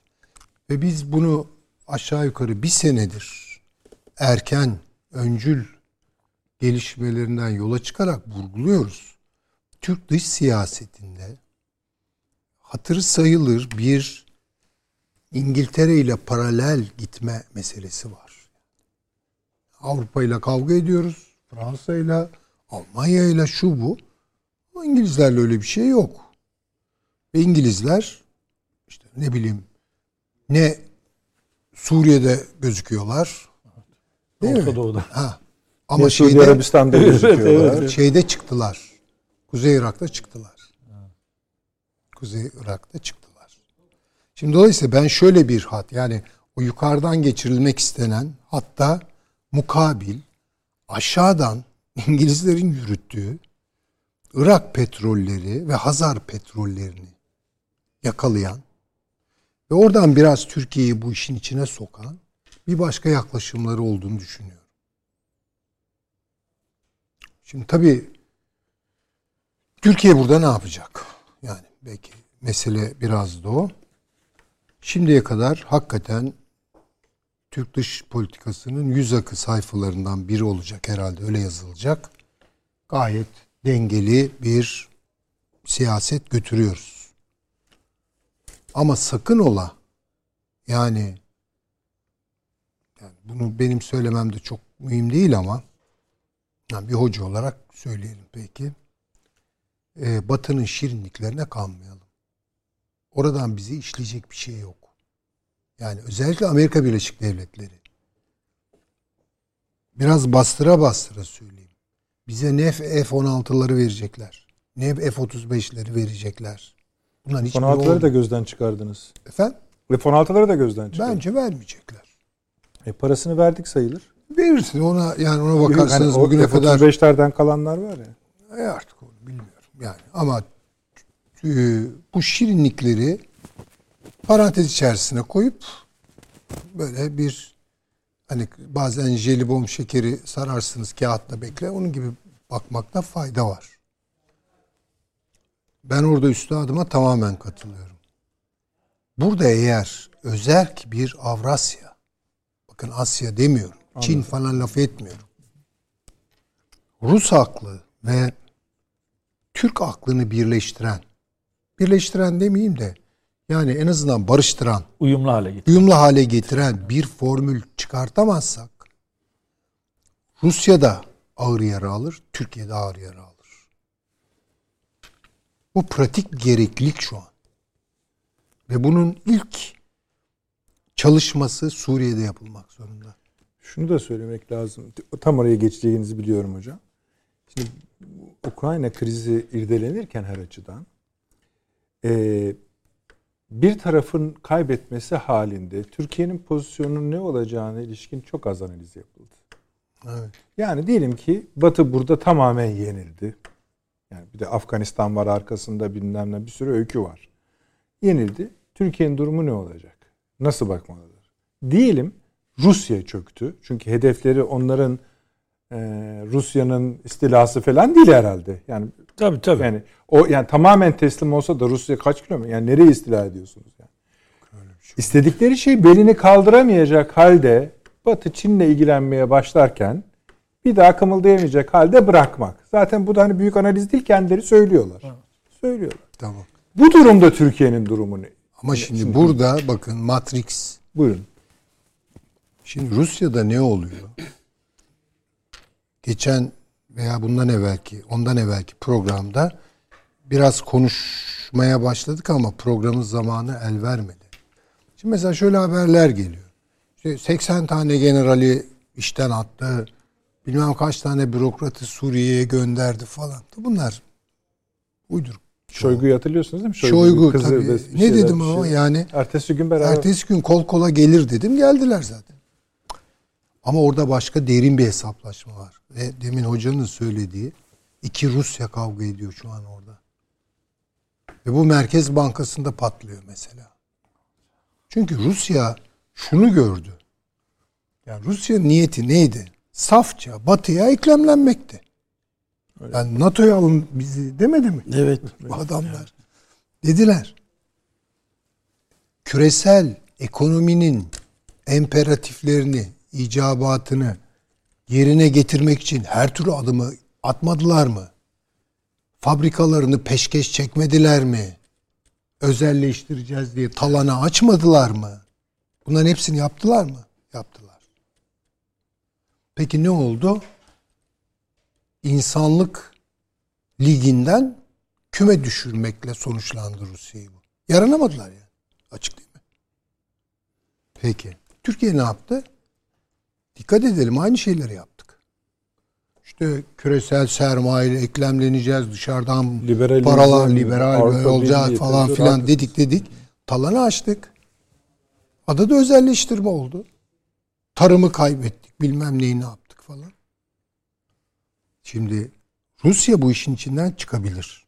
Rusya'da sonuçta o gün hatta isim isim verdik. Ee, gerçekten Rusya'nın milli ekonomisini düşünen adamlar, kadrolar geçer, diğerleri tasfiye edilir. İşte o ruble dolar kavgasının faturasıdır bu. Türkiye de aynı şeyi yapmak zorunda. Türkiye'de yeni bir master ekonomi planıyla öyle para nereden geliyor? Ya verecekler mi? Ee, Dünya Bankası bakayım notumu yükseltecek mi falan. Bunlarla Türkiye buradan şuradan şuraya gidemez artık. Türkiye aklını başına alacak. Önümüz seçim. Yani kim yapacaksa bunu bana ne? Yani siyasi partiler o kadar ben de önemsemiyorum. Kim ne yapıyor? Ama muhalefette gördüğüm bu konuda zerre kadar bir fikir de yok. Bir arayış da yok. Bir e, kaygı da yok yani. Yani o altılı masayı alsak, uluslararası masaya otursak ne olur diye bir şey olmaz mı? Bakınız ne diyorlar? Diyorlar ki mesela bir lider özellikle ekonomi konusunda vakti zamanında para bolken, dolar bolken e, başarılı işler yapmış olduğu düşünülen e, şimdi artık Zat bir diyeyim. Evet diyor ki ya ben diyor bulurum parayı diyor. Aa, ben bulurum para diyor. Sen yani siyasi bir lider misin, para avcısı mısın? Nesin ya? Nasıl bulacağı da yani burada yani her o, o yöntemle herkes bulabilir. Bulursun da onu neyle, hangi şartlarda bulursun? Hangi faiz oranlarıyla bulursun?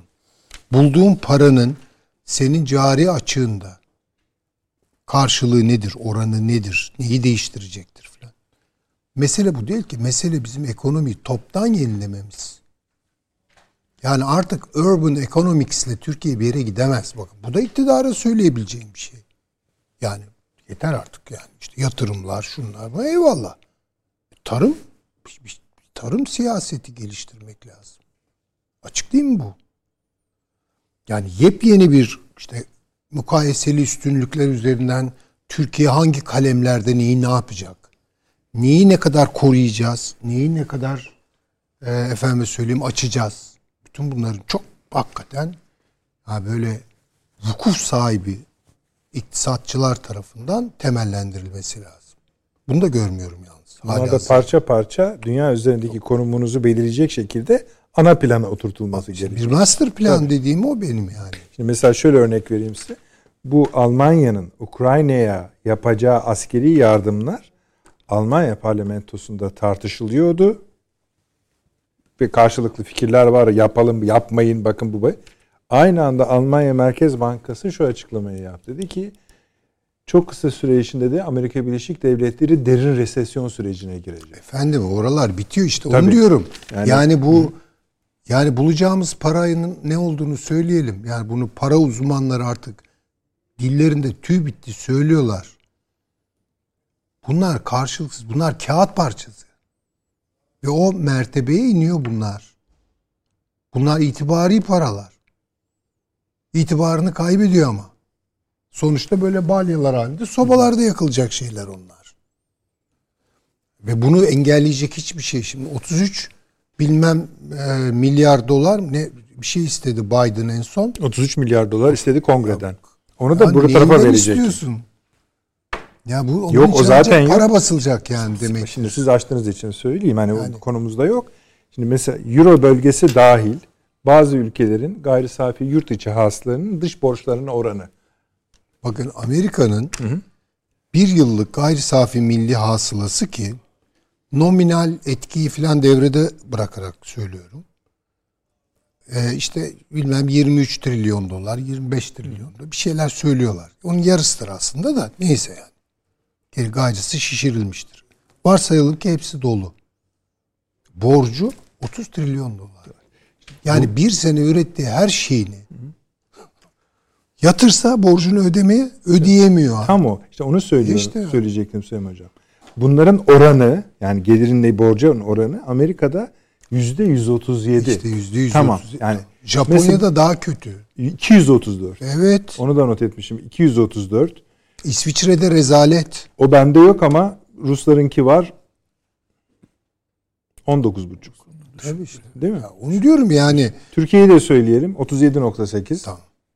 Şimdi bakınız- daha da düştü. Daha da Olabilir. düşmüş. Hani benimki evet. Yani turizm çok güzel işler yaptı. Bütün Tamam. Avru- şeyi de Euro bölgesininki de 95.6. Yani Avrupa o- çok kötü. Evet. Onu Yani söylüyorum. Yani, şu anda başa baş gibiler yani. onun için böyle batıya oynamanın şeyi geçti artık yani. Ee, uzatmadan onu da söyleyeyim de. Yani bu aslında dünyanın trendlerine uygun Türkiye'nin yapması gereken bir şey. Bunu laf olsun diye söylemiyoruz. Çünkü eğer öbür tarafa oynarsak bazı reflekslerimizi, NATO reflekslerimizi filan e, harekete geçirerek sonuç çok kötü olur. Bakın. Türkiye burada aklımızı başımıza alacağız. Amerikalılar gelir giderler, İngilizler gelir giderler ama buranın sakinleri bizleriz. Türkler, Ruslar, Karadeniz'deki diğer topluluklar kimin akıl birliği gösterebiliyorsak. Ama bunun omurgasını kuracak olan işte bunlardır. Ruslar ve Türklerdir. Peki. Ha, şeyi de tabii bu ara belki söyleyeyim hemen. İran meselesi büyüyor bakın. Siz, o sizin ikinci sorunuz da birinci sorunuz su, tam buraya kadar getirdiniz. Çünkü- fırsatları söylediniz. Evet. Suriye'yi söylemeden olmaz. Ama galiba Avni bir şey mi ekleyeceksiniz? Yok hayır. Ha, tamam buyurun. Sonucu Yani doğru. o İran'da Amerika ile İngiltere anlaşamıyor çünkü. İngiltere orada İran'ı istemiyor. Bu da bir şey bizim avantajımız. Ama Amerika istiyor. Öyle mi? E şu Evet, an Ruslar Amerika için mi diyorsun? Evet İngiltere bizim İsrail için. Şu an orada şu mesela bu önemli bir şey bizim için. İsrail bir şey demiyor mu? İsrail de burada işte zaten. Yani dediğim gibi bakın mesela Suriye'de İran etkisinin kırılması meselesi Türkiye ile İsrail arasında bir anlaşma alanı açabilir. Ama aynı şekilde PKK'nın e, tasfiyesi Rusya ile Türkiye arasında açabilir. Çünkü hava savunma sistemi verecekler. Ne demek ya Ruslara karşı kullanacaklar bunu demek. Fırat'ın batı tarafı. Bir kere orayı net olarak şey yapmak lazım. Yani bir, bir, bir denklemler biraz ka- karmaşık gibi gözüküyor ama Yok, çalışılır bunlar. Yani bunlar Gayet tabii mühendisliği canım. yapılır. Biz fotoğrafını verelim. Kısa devre riskleri de var. Tamam ama öteki yol çok daha kötü. Onu söyleyeyim yani. Tamam şimdi Rusya ile biz Suriye'de Amerika için ne yapalım? Amerika için. Valla Amerika'nın umurunda değil de Türkiye'nin birinci gündem maddesi PKK'dır. Ve Amerika'nın orada bastıra bastıra kurmak istediği PKK devleti. Bundan kurtulmak zorundayız. Bunun, bundan daha mühim bir problemimiz yok ben söyleyeyim. Şimdi uygun işte. İşte onu diyoruz zaten yani. Peki. İsrail konusunda zaten haklı çıktık. Yani Evet. bak adam ya- kendi, üstelik cephede pozisyon aldı. Yani hani politikasını da değiştirmedi. Direkt cephede yer alarak. Kendileri bilir. Tabii. Öyle tabii.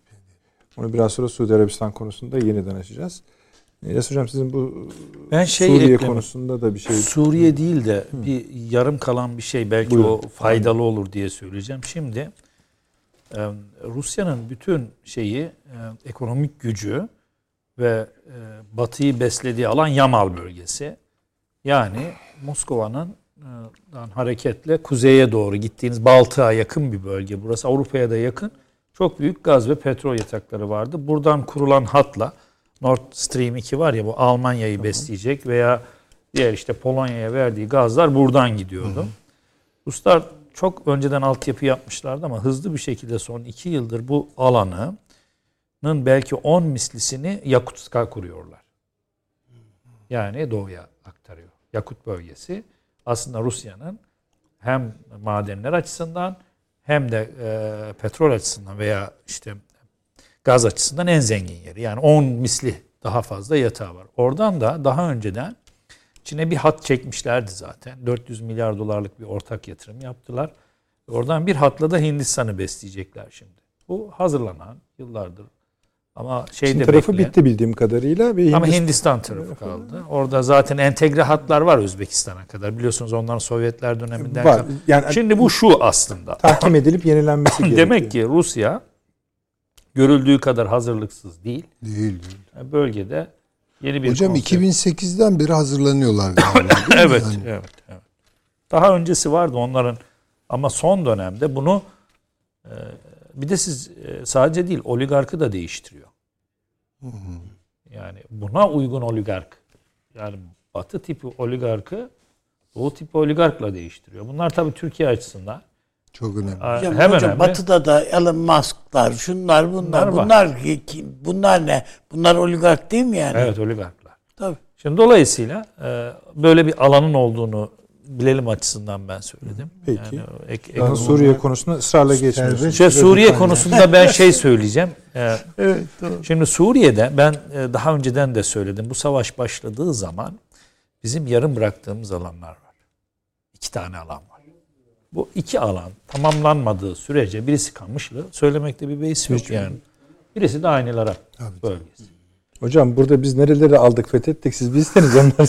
Yok yok açıkça ben söylüyorum zaten. Yani bunları çok rahat olmak lazım. Bu iki hat e, tamamlanmadığı sürece Avni abinin dediği şey olmaz. Niye? Çünkü biz buralardaki ilişkileri yine oradaki bölgesel ilişkilerle ve Tabii doğru. parçalayıcı Tabii, ilişkiyle doğru. sürdürmek Tabii. zorundayız. Bu, bu açık söyleyeyim mi ya? Yani siz hangi ilişkiyi İstihbarat çalışması. Hangi ilişkiyi Valla biraz ta- Kural- yani asker çalışması da Evet. lazım. gerekir. yani, gerek. Hangi ilişkiyi kurarsa kursun orada PKK'ya hizmet edersiniz. Ne yaparsanız yapın. Çünkü Amerika'yı aşıp o aşiretleri bir araya getirmenin imkanı var mı? Şu aşamada yok. Çünkü onların 1800 Fransa'sı var, İngiltere'si var. 1850'den beri misyon çalışması var. Hocam yalnız şu var. Onu parantez olarak size söyleyeyim. Esasında Türkiye şu anda bunu da dediğinizde gerçekleştirebilecek güçte. Tabii, imkanda, tabii. imkana sahip. Sahip tabii. Ama bu siyasi irade gerekir. gerektir. Çok doğru. Göze alacaksın yani. Tabii çok şeyi. doğru. Çok doğru. Bunu Göze alıyorsan bunların hepsi yapılır. bazen irade gerektirir böyle Adamlar Türkiye'ye geliyorlar hocam. Yalvar yakar oldular ya Türkiye'ye. Ben de zaten ona inandığım için iki ay önce iki ay önce söyledim ben bunu.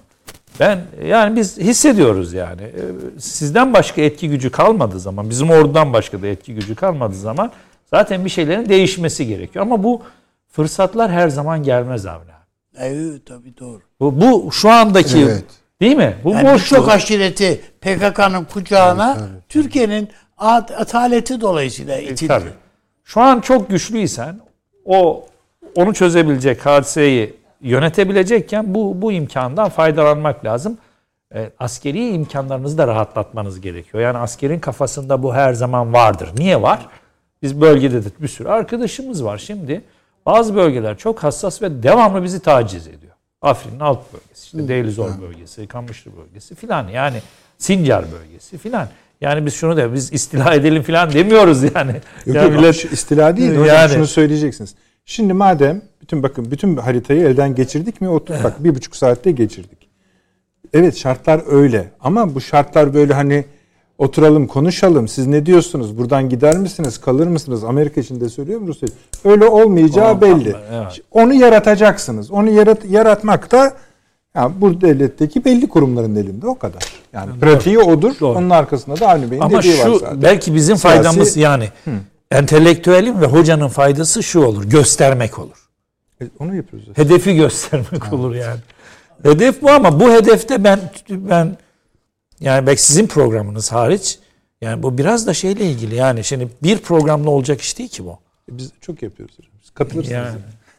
Bekleriz. Yok yok sizin yani biraz entelektüel ve kabul meselesidir bu. Yani bu gücü hissetmek meselesidir. Yani e, o zaman belki siyasetin dikkatini çekiyor. O manada söylüyor. Şimdi ben mesela siz altılı masayı düşünün yani şu an. Yani altılı masanın bir unsuru diyor ki oradaki unsur e, halk özgürlükleri filan hakkıdır filan diyor yani. Tabii canım. Ondan Yani Şimdi hocam şöyle o altılı masa işi haydi o hamur su kaldırır.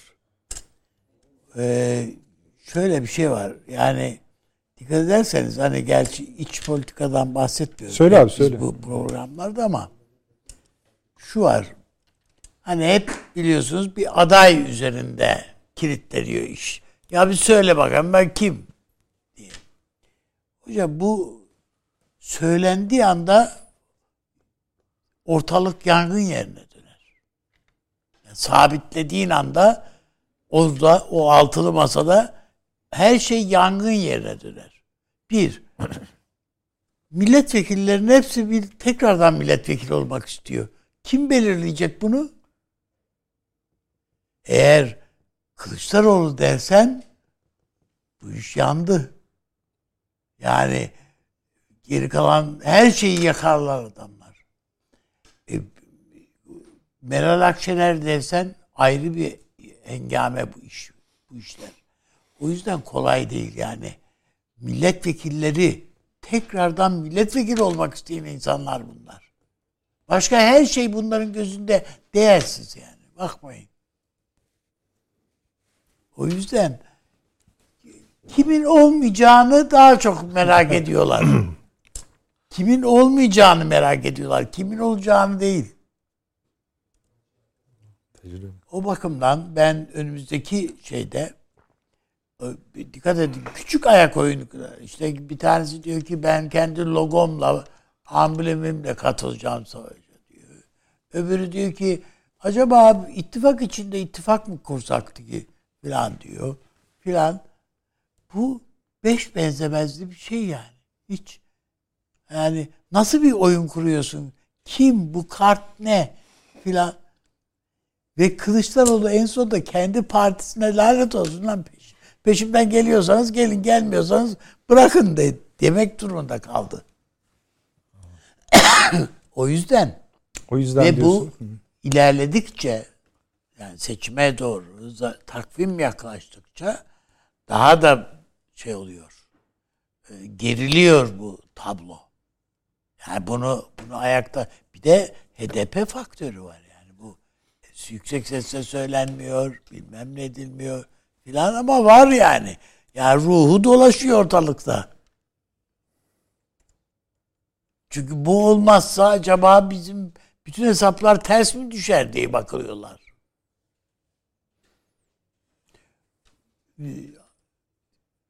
Davutoğlu böyle devam eder mi? Etmez mi? Benden buraya kadar mı der? Bunların hepsi meçhul. Yani o takvim yaklaştıkça iş kopma noktasına gelecek. CHP'den milletvekili olun diyorlar adamlar. Başka türlü ben bir şey veremem diyor adam. Artık eskisi gibi değil yani. Al, ondan git 20 tane milletvekiliyle dışarıda parti kur. Bitti o dönem. Bu yeni seçim kanunuyla filan.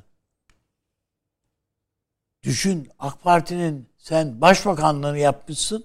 Gidip Cumhuriyet Halk Partisi'nden milletvekili olacaksın. Yani bunların hepsi içe nasıl sinecek, nasıl ortadan kalkacak. Öbürü AK Parti'nin genel başkan yardımcılığını, başbakan yardımcılığını yapmış. Dışişleri Bakanlığı'nı yapmış. Ali Babacan. Yani bu iş zor iş. Yani şu anda bile 6 değil zaten 4 inmiş. E öbür tarafta zaten Demokrat Parti var hiç. Onu sayma bile. inmiş. Etti geriye 3. Yani Temel Karamollaoğlu'yla yürü. Nereye kadar yürüyorsun? Peki bak arkada- Yani Ben- ben, o yüzden Türkiye'nin iç siyaseti neden Ta- hala bütün o efendim hatalara, eksiklere, yanlışlara rağmen hala bakıyorsun Tayyip Erdoğan bir çıkıyor. AK Parti demiyorum. Tayyip Erdoğan bir diye çıkıyor. Şimdi bu tabii e, Türkiye'deki Cumhur İttifakı'nın aklı aslında e, biz her şeyi konuştuk da Suriye meselesi için, Irak meselesi için de önemliydi. Astana sürecinde kuruldu aslında. O o süreçte biz çalışmalarda hani her iki tarafa da gidip geldik. Bizim problemimiz Rusya'yı dengeye koyma problemi değil. Biz Suriye'de ve Irak'ta Rusya ile her halükarda bölgenin geleceği açısından anlaşabiliriz. Ben en azından ben böyle düşünüyorum. Ama bizim burada bir problemimiz var. Masada İran problemi var. Ben Evet. bunu çok hissettim yani. Gittiğimde Moskova'daki toplantılarda işte e, bizim alanımız olduğu için yani Ruslarla ilgileniyoruz. Batı'yla çok ilgilenmiyoruz. Ben uzun yıllardır Batı'yla ilgilenmiyorum sadece. Sadece bir belki eğitim. Hocam biz de öğretim ilgilenmiyoruz. Sorun o. Sorun şu. Onlar bizle İlgileniyor. Ama şu oluyor yani masaya oturduğunuz zaman İran'ın istekleri oluyor. İşte Suriye'de özel istekleri oluyor, Irak'ta özel istekleri ve İran'ın istekleri de şey istek değil. Yani mesela Türkiye gibi ülkeler bizim geçmiş geleneğimizde çok şey aklidir yani akli. Yani otururuz masada alacağımızı vereceğimizi rahatlıkla konuşabiliriz.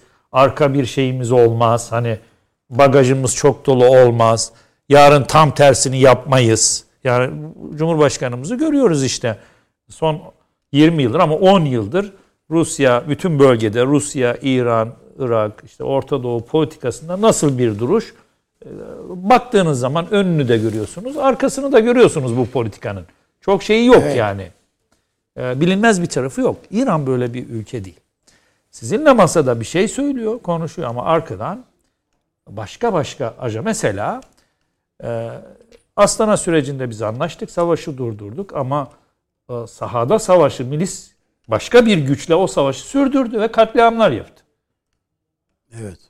Bu katliam yapılan grup da şimdi savaşlarda devletler arası görüşürsünüz bir de insanlar arası görüşmeler olur. Yani gruplar da birbirleriyle görüşür. Burada aşiretler olabilir, başka başka gruplar hani sosyal gruplar olabilir. Size yakın veya uzak olabilir. Sizin garanti verdiğiniz insanlar olabilir. Öyle değil mi yani? Sadece bir şey değil ki. Siz onları hedef alırsanız masada tamam beraber bir şeyler yapıyoruz güzel. Anlaştık ama gidiyorsun senin arkanda olan grubu arkadan öldürüyorsan ve bunu da hiç hukuksuz, haksız o zaman nasıl masada oturacaksın? Meselenin en önemli şeylerinden bir tanesi bu. İran'la ilgili. İkincisi bence bölgede açılsın diyorsun madem ısrar ettin. Yani en azından ben bir şey söyleyeyim. İkincisi İran'ın e, Rusya'yla e, 300 yıllık ama son 10 yılda çok gelişen bir hattı oluştu. Görmek gerekiyor. Şii hattı. Biz Avrasya'yı hep şeyden okuduk. Avrasya'yı Çin'in dışında bıraktık da Avrasyacılık geleneğini hep e, bilimsel ve e, Entelektüel. entelektüel anlamda okuduk. Ama bunun da bir de siyasi coğrafyası var. Ve bunun bir de Şii kanadı var. Kafkaslardan başlayıp İran'dan e, aşağıya Azerbaycan'dan. doğru- Azerbaycan, İran, aşağıya doğru Körfez ve işte Mısır'a kadar ulaşan bir düşünsel hattı. Bütün Orta Asya coğrafyasını etkisi altına Evet. alıyor. o Şia o zaman hattı. tabii tabii tabii. Hatta Özbekistan sınırına kadar aşağıya kadar inen Hazaralara kadar Afganistan'a kadar inen bir hattı var. Düşünsel hattı var yani. Bu hattı İran e, la Rusya e, tıpkı bizdeki hat gibi e, bilimsel olarak da çalışıyor. Bunun da siyasal bir aklı var. İşte isimleri de belli. Şimdi biz o yüzden Avrasyacılığa baktığımız zaman sadece Türk tarafını veya Türk kökenli veya Doğu kökenliyi görürken onun altı tane vektörünü de görmek zorundayız. Ona göre şimdi burada bu niye söylüyorum? Bu coğrafyada demek ki e, evet Ruslarla iyi ilişki belki İran'ı dengeler ama İran'ın alışkanlığı arkadan gider başka başka mesela nereye gideceğini bilemediğimiz başka ilişkilerde doğurabilir.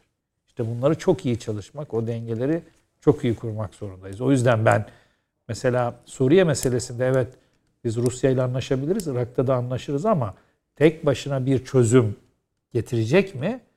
Ee, baskı unsuru olur. Evet. Şimdi İran belli sınırları var.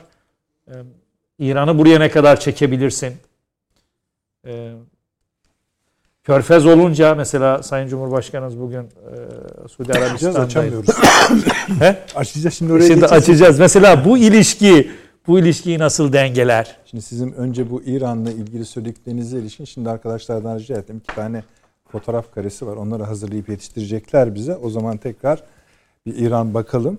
Ama isterseniz bir Suudi Arabistan yapalım. Tamam. E Çünkü aktüel durumumuz Onu- şu anda evet, o. Abi Müsaade edersen abi senden başlayayım. Şimdi şeyimiz ortada. Bir süredir Orta Doğu ülkeleriyle bazılarıyla orta seviyede, bazılarıyla ileri, bazılarıyla da bayağı geri seviyede ilişkilerimiz vardı. Şimdi Türkiye-Suudi Arabistan ilişkileri birçok kritik aşamadan geçtikten sonra bugün yeni bir döneme giriyor. Öyle söyleniyor. E, birçok boyutu var. Ancak tabii en önemli boyutu politik boyutu. Yani içinde tabii ki işte turizmi de var, ekonomisi var, parası var. Her şeyi var, ticareti var. Evet. Ama mesela şu anda Suudi Arabistan'ın Amerika Birleşik Devletleri ile ilişkisi neredeyse tarihinde görülmemiş kadar en kötü seviyesinde. İsrail eskisi kadar değil. İran'la daha başka, Pakistan'la daha başka, Çin'le bambaşka. Evet. Şimdi buradan biz bölge dinamiklerine ilişkin ne çıkaralım bu yeni, Türkiye e, yani Ankara Riyad ilişkilerinden? Siz ne yani Birincisi- ne anlıyoruz yani önce? Birincisi bu ilişkiyi yani sabitlemek lazım. Yani deva, bir süreklilik olması lazım. Yani bugün bu ilişki merhaba nasılsınız iyiyiz ya şu küslükleri bir atalım. Bizim şu mallara ambargo koyduydunuz hani onlar bir kalksın. Ee, tır şoförlerimiz çok rahatsız onlara bir kolaylık. Hayır bundan ibaret değil. Bizim dini meselelerde dahil olmak üzere yani e, dini meseleler derken hac meselesi dahil olmak üzere bir yığın sıkıntılarımız var Suudi Arabistan'la. Ya bunların hepsinin ama bir süreklilik kazanması lazım.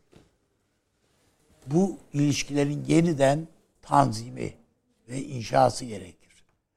Zannedilenin aksine biz şu andaki e, Suudi yönetiminin ve gelecekteki yönetim bu esasında öyle değil mi? Prens Salman dediğimiz veliaht prens. Evet.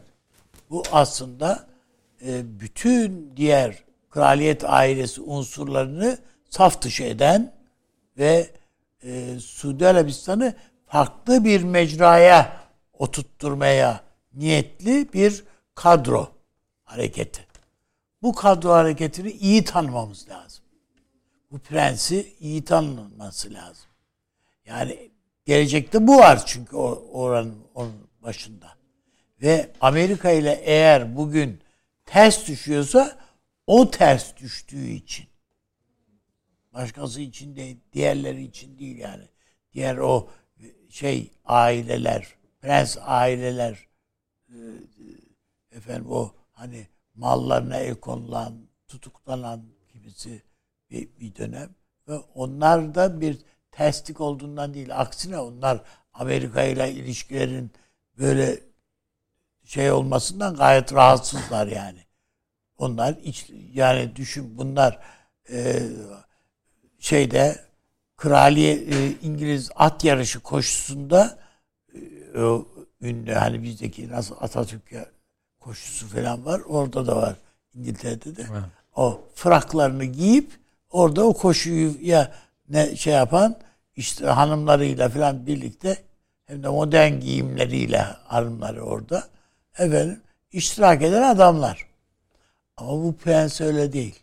Bu başka bir adam. Benim söylemek istediğim bu çok iyi adamdır anlamında değil. Ama tanımamız gerekir bu adamlar.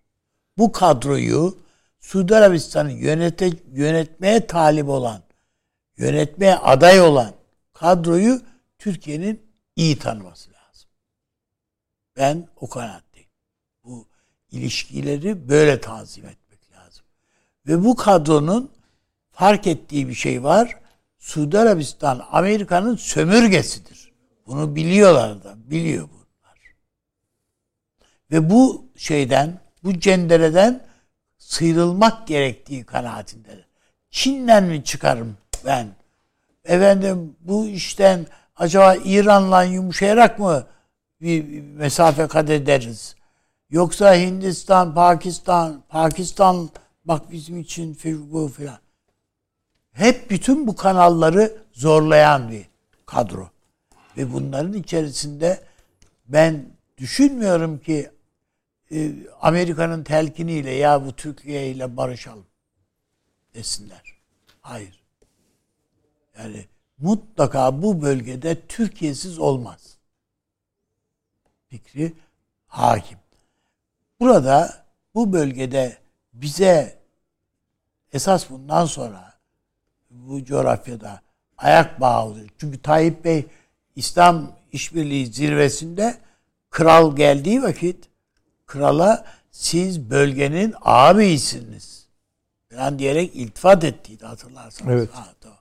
Yani Ve krizli dönem diye. e, Hem de en krizli dönemimizde yani. Ee, burada bu coğrafyada bizim için ayak bağı olan az önce tabi e, İran'ı söyledi hoca da e, ama Arap dünyasında Sünni Arap dünyasında Mısır var. Ve belanın esası orada bizim için. İşte bu Akrep Suudi orada. Arabistan Mısır ilişkisine de Akrep belki bir şey yani. söyleyeyim. Akrep orada duruyor. Peki.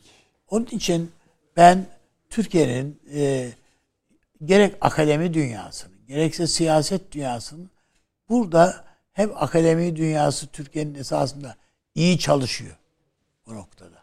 Ama siyasetin bu iyi çalışmaya itibar edip etmediğinden emin değilim. Yani incelemiyor, araştırmıyoruz. Yani eğer işte tahrir demekle efendim işte e, Rabia demekle filan izah edilecek bir şey değil bu. Peki teşekkür ediyorum. Süleyman Hocam hemen size geliyorum ama bahsettiğim arkadaşlar o İran fotoğraflarını verir misiniz? Yes hocam biz burada İran'ı bayağı konuşuyoruz. Evet, ama ben- şey e, meselesi üzerinden de biz çok inceledik. Yani mesela Rusya-İran ilişkileri konusunda zaten diyecek bir şeyimiz yok. Söylediniz. Tam ekran verin arkadaşlar alın bizi. İki kare zaten onları hızlı hızlı şey yapalım. Şimdi bu fotoğrafların zamanı e, bugün hocam. E, bu bir tarafta gördünüz. O toplantı nerede? Birinci toplantı Rusya'da. İkisi de ikisi de şeyde. İran'da. İran'da. E, Tahran'da. E, orada oturan kişi Çin Genelkurmay Başkanı. Bir taraf İran ordusunun generalleri, öbür tarafta Çin ordusunun generalleri. Teşekkür ederiz arkadaşlar. Şunu söyledim hani bir Süleyman Hocam hatırlayacaktır. Hani İran sınırı artık Çin sınırıdır cümlesi de Çok doğru. burada kuruldu yani. Ama bu tabi Rusya'nın oradaki etkinliği yoktur anlamına gelmiyor. İşte bunların hepsini böyle biraz toparlayarak gitmekte fayda var ama sonuçta çıkan rakamlar kim, kimin tatmin edecek bilmiyoruz. Peki arkadaşlar dönebiliriz normal konumuza. Ee, Süleyman Hocam Suudi Arabistan biraz da İngiltere mi? Yoksa hiç mi değil? Değil. Şu an e, Suudi Arap Arabistan'ın uyguladığı siyaset Rusya'ya daha yakın. Bence işin bel kemiği o. doğru. Yani çünkü petrol arzını arttırmayacağım dedi. Doğru. Bütün OPEC Plus'ta tamamen telkin değil rağmen. üzerinden geçtiler. Yani Tabii, tabii. o kadar ağır bandılar. Tabii. Ve dedi ben Çin'le yuan üzerinden petrol e, satışı yapacağım. Şimdi bakınız bunu söyleyen Kaddafi olsaydı ki zamanda buna benzer bir takım laflar etmişti. Bedelini nasıl ödediğini hatırlıyoruz değil mi? Maalesef. Veya Saddam'ın buna benzer laflar edip bedelini nasıl ödediğini. Kaddafi söylemiş olsaydı bir hayli ciddiye alırdım ben bunu. Çok ciddiye alabilirdim. Çünkü Kaddafi kendine göre kendi aklını sonuna kadar erdirmek isteyen bir tarafı vardı da aynı şeyi Suudi Arabistan için söylemekte zorlanıyorum. Çünkü yarın ne diyeceğini bilmiyorum. Bakın bir belirsizlik var Bugünü veri alırsak bu momenti veri alırsak tamam yani büyük ölçüde Rusya ile şimdilik yolunu e, kurmuş. Ama asıl kefil olmadığınız Suudi Arabistan Amerika ilişkisi galiba. Efendim bunlar devlet falan değildir. E tamam. İşte bu- Bunlar yani devlet gibi de Avni Bey onun ismini koymuştu. Ya Butik çünkü- devlet demişti. ya butik de ama bir de hani devletin olmadığı yerde liderler de çıkabilir. İşte Kaddafi'nin de bir devlet yoktu ama işte bir Kaddafi vardı. Evet. Ya ben de şimdi Kaddafi'ye övgüler yağdırmak için konuşmuyorum Yok ama, ama, o konuda bizim bir- de bir lider sorumlu- tarafımız- sorumluluklarımız. ama hem de nasıl? Neyse. Çok utanacağımız sahneler ileride. Evet maalesef. Neyse. Neyse. Onun için ben e, Suudi Arabistan'la nereye kadar yol alınır? O yol nasıl bir yoldur? Onları ben bilmiyorum. Açık söylemem gerekirse. Ya zihnimde bir yere kuramıyorum yani. Petrol geliyor aklıma. Ya biraz zorlar. O kadar. İşte haç. Geliyor. E, yani başka bir şey yok orada. Benim anladığım kadarıyla. Ama biraz daha zorlarsam e, ortaya çıkan şeyler benim çok canımı sıkacak olan şeyler. Geçmiş övgüden bahsediyorsun. Yani o, o Osmanlı evlatlarının o çöllerde yaşadıkları falan ya oralara kadar gideriz yani. Arkadan vurulmalar falan meseleleri şunlar bunlar. Demek istediğim e, Medine müdafiinin o büyük kahramanın anısı falan e, rencide olur yani. Söyleyeyim. Dikkat edeceğiz yani. Peki siz, Orada orada evlatlarımız öldü. O müthiş Medine savunmasını yapmak. Değil mi? Oradaki özveri falan. Eyvallah. Şehitler. Bir durmak lazım. Ee, Kendi bu komutanımızı tutuklamak durumunda kaldık. evet yani şimdi tabii Mecbur ettiler. yani evet evet neler yaşandı. Ee, ve daha beteri bu adamlar bizim topraklarımızda cinayet işlediler.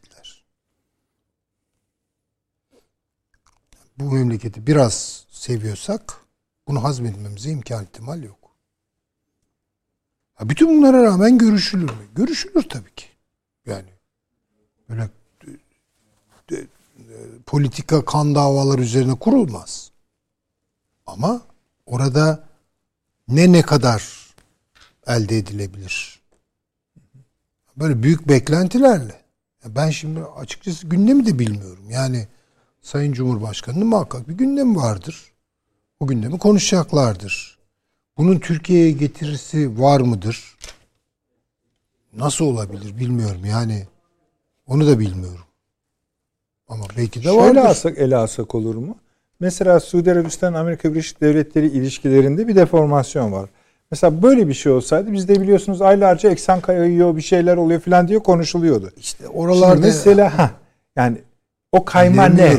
Bakın yani yarın olmadık bir noktaya gelir gene Suudi Arabistan. Aa yanılmışız falan deriz de ama o ara oraya yapılan yatırımlar da boşa gider yani. Yani İki şey lazım. Bir adam gibi bir lider olur. Kurumsal eksiklikleri tolere edebilirim. Bir devlet geleneği olur. Kurumsal e, tarafıyla konuşursunuz falan. Böyle bir zemin değil orası. Orası çok cıvık bir zemin. Onun için yani bu aynı şey ben Birleşik Arap Emirlikleri ile olan görüşmede. Mesela ne oldu sonra bilmiyorum.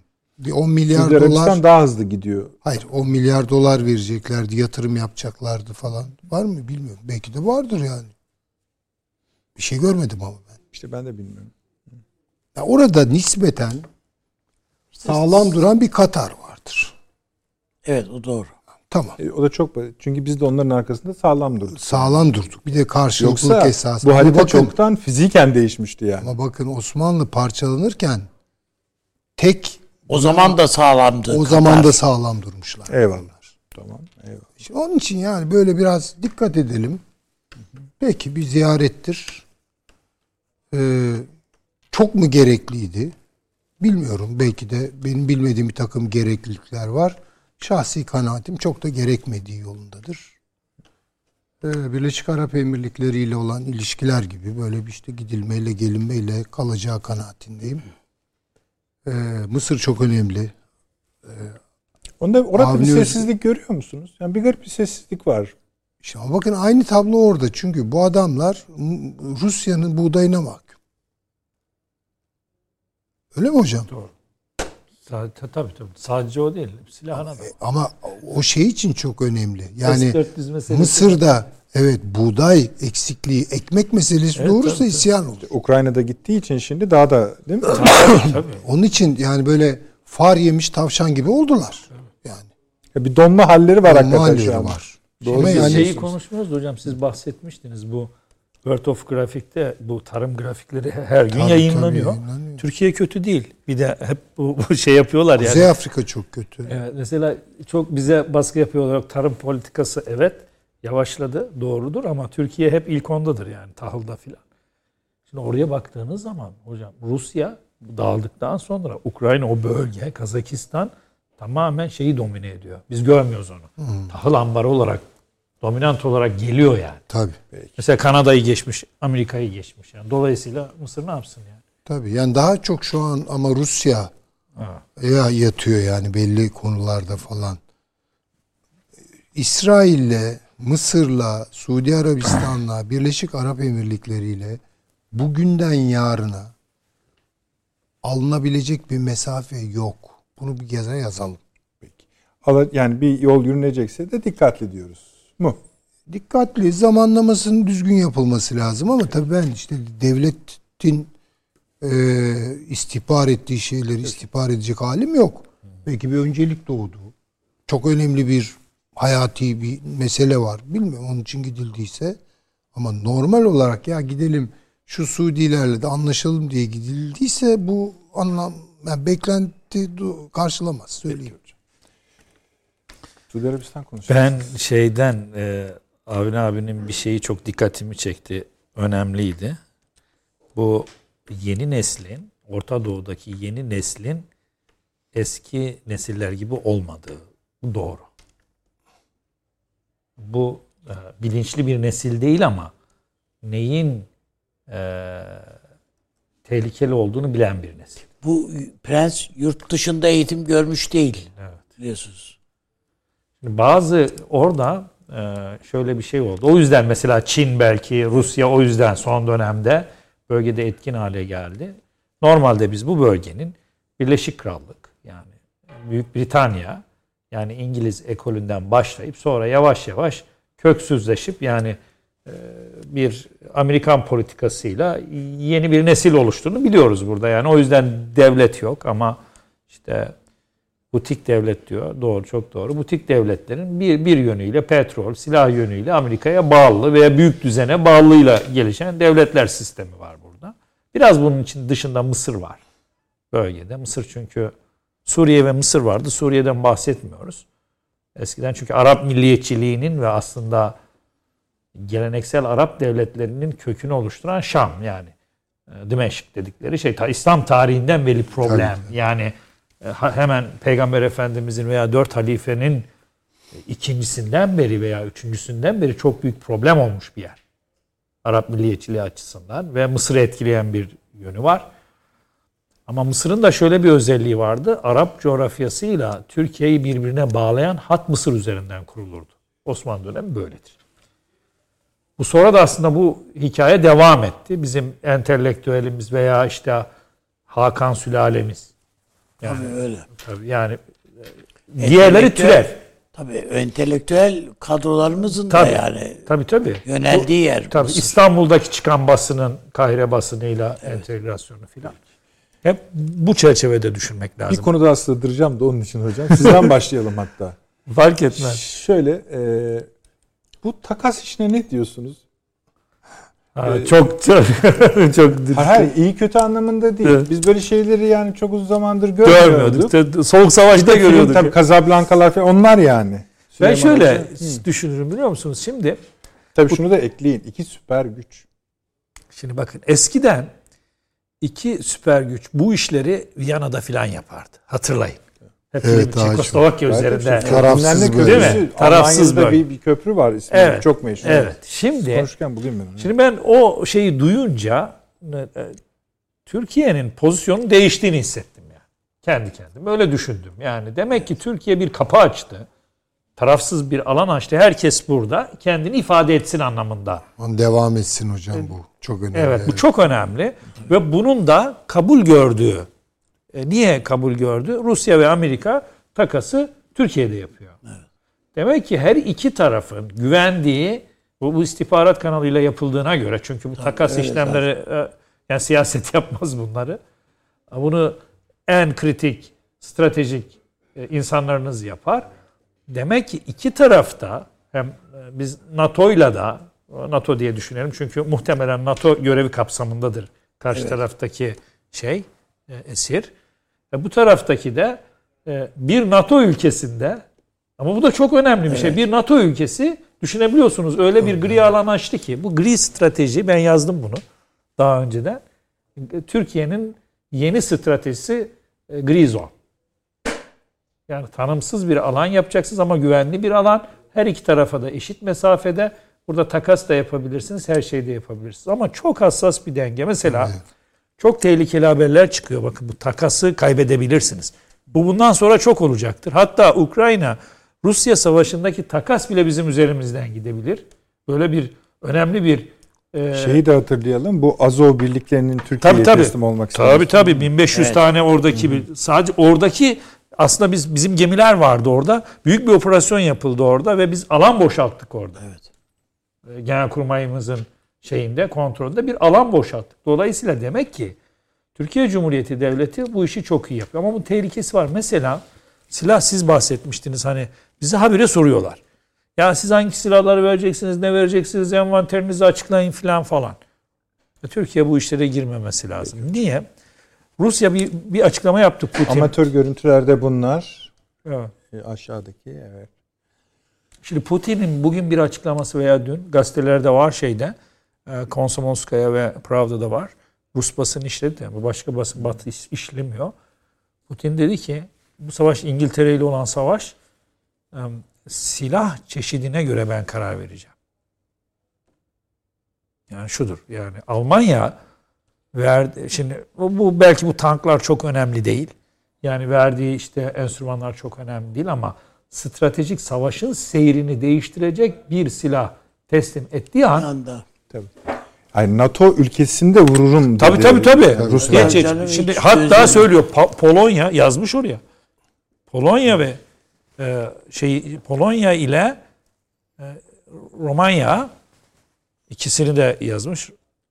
Bulgaristan mıydı? Neyse yani. Bulgaristan bir de Bulgaristan var. Bu üçünü de hedef alıyor. Tabii vururum diyor yani NATO NATO şeyin üstleri hatta üstledi mi demedim onu hatırlamıyorum da NATO ülkesini vururum dedi. Neyse. Vereceği si- silah çeşidine göre. Göre. Peki hocam. Süleyman hocam. Burada söyleyeyim. Yani ben te- telaffuz muhtemelen yanlış yanlış olacak ama 2. Dünya Savaşı'nda kullanılan ve sonradan Casuslar Köprüsü diye filmi de çekilen Çekilen tabii. e, Gl- Glinike Köprüsü diye bir köprü. Orada yapılıyormuş. Yarısı şeye ait Amerikalılara, yarısı şeye. Çekoslovakya'da. Ha ha Glinitska. Evet. Niska. Buyurun Süleyman hocam. Estağfurullah. Yani e, çok tabii benim anladığım meseleler değil.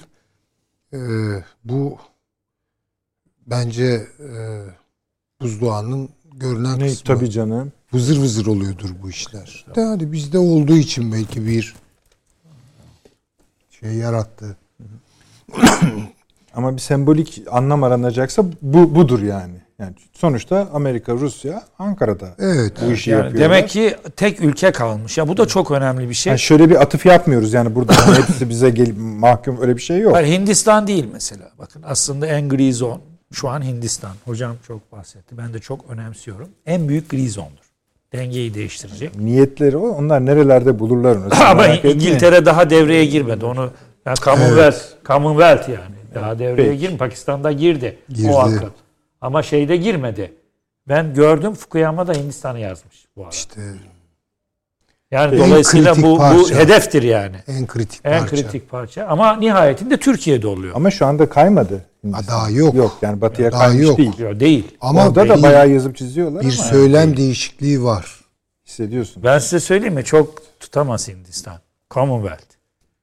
Yani Ama orada tartışma şöyle yapılıyor İlginiz Hocam. Hala der, yani parlamentodakileri söylüyorum. Hala ders almadınız mı? diyenler vardır da Peki. Tamam hocam. Şimdi Pakistan da çok önemli. Hocam söyledi biz oraya girmedik. Şimdi aslında bu işin bir ucu Pakistan. Pakistan. Pakistan'da Çin'in biz bir, bir sürü şeyini gördük. Yani çok stratejik anlaşmalar yaptılar Hindistan'a karşı. Ama Pakistan'da biliyorsunuz ama domino aklı girdi orada. girdi. devreye. Evet yani o yüzden Hindistan'a iyi bitiyor. bakmak Avni lazım. abi sizden de bu.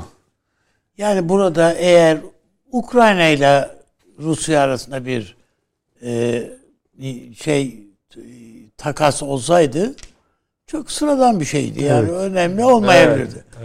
Bu bunu önemli kılan Sovyet'te e, Rusya ile Amerika Birleşik Sovyetler Devletleri çıkıyordu arasında- ağzımızdan. Az daha Öyle tabii. evet yani. Yani Rusya ile Amerika gidiyor. arasındaki bir takas bu. Peki. Bu savaşın veyahut da gerilimin en zirvede olduğunu düşündüğümüz noktada Bu e, oluyor. üstelik demek ki yani bu, bu noktada eğer Türkiye bir platform oluşturabilmişse bu zaten Türkiye'nin e, biz bir takım şeyler atfediyoruz Türkiye'ye misyon atfediyoruz. Bunun öyle çok böyle balon gibi havada bir şey olmadığını zaten somut göstergesi. Peki. Ee, teşekkür ediyorum. Yani seyircilerimizin bayramını kutlayalım. Evet. Ee, yine bayram vesilesiyle kısa bir bayramlar. izin isteyelim mi Süleyman Hocam izleyicilerimizden? Vallahi. Çok fazla değil azıcık bir Evet. İyi olur. izin. Onlara da tekrar tekrar bayramlarını kutluyoruz. İnşallah nice nice bayramlar olsun. Huzurla, mutlulukla bu konuların konuşulmadığı konularla. Avni abi çok çok teşekkür ediyorum Süleyman Hocam. Ağzınıza sağlık. Eyvallah. Yes hocam iyi geldik. Teşekkür ediyoruz. Her zaman bekleriz. Ee, yarın YouTube'da izleyebilirsiniz efendim kaçırdığınız bölümleri ya da tekrarları. İyi geceler diliyoruz.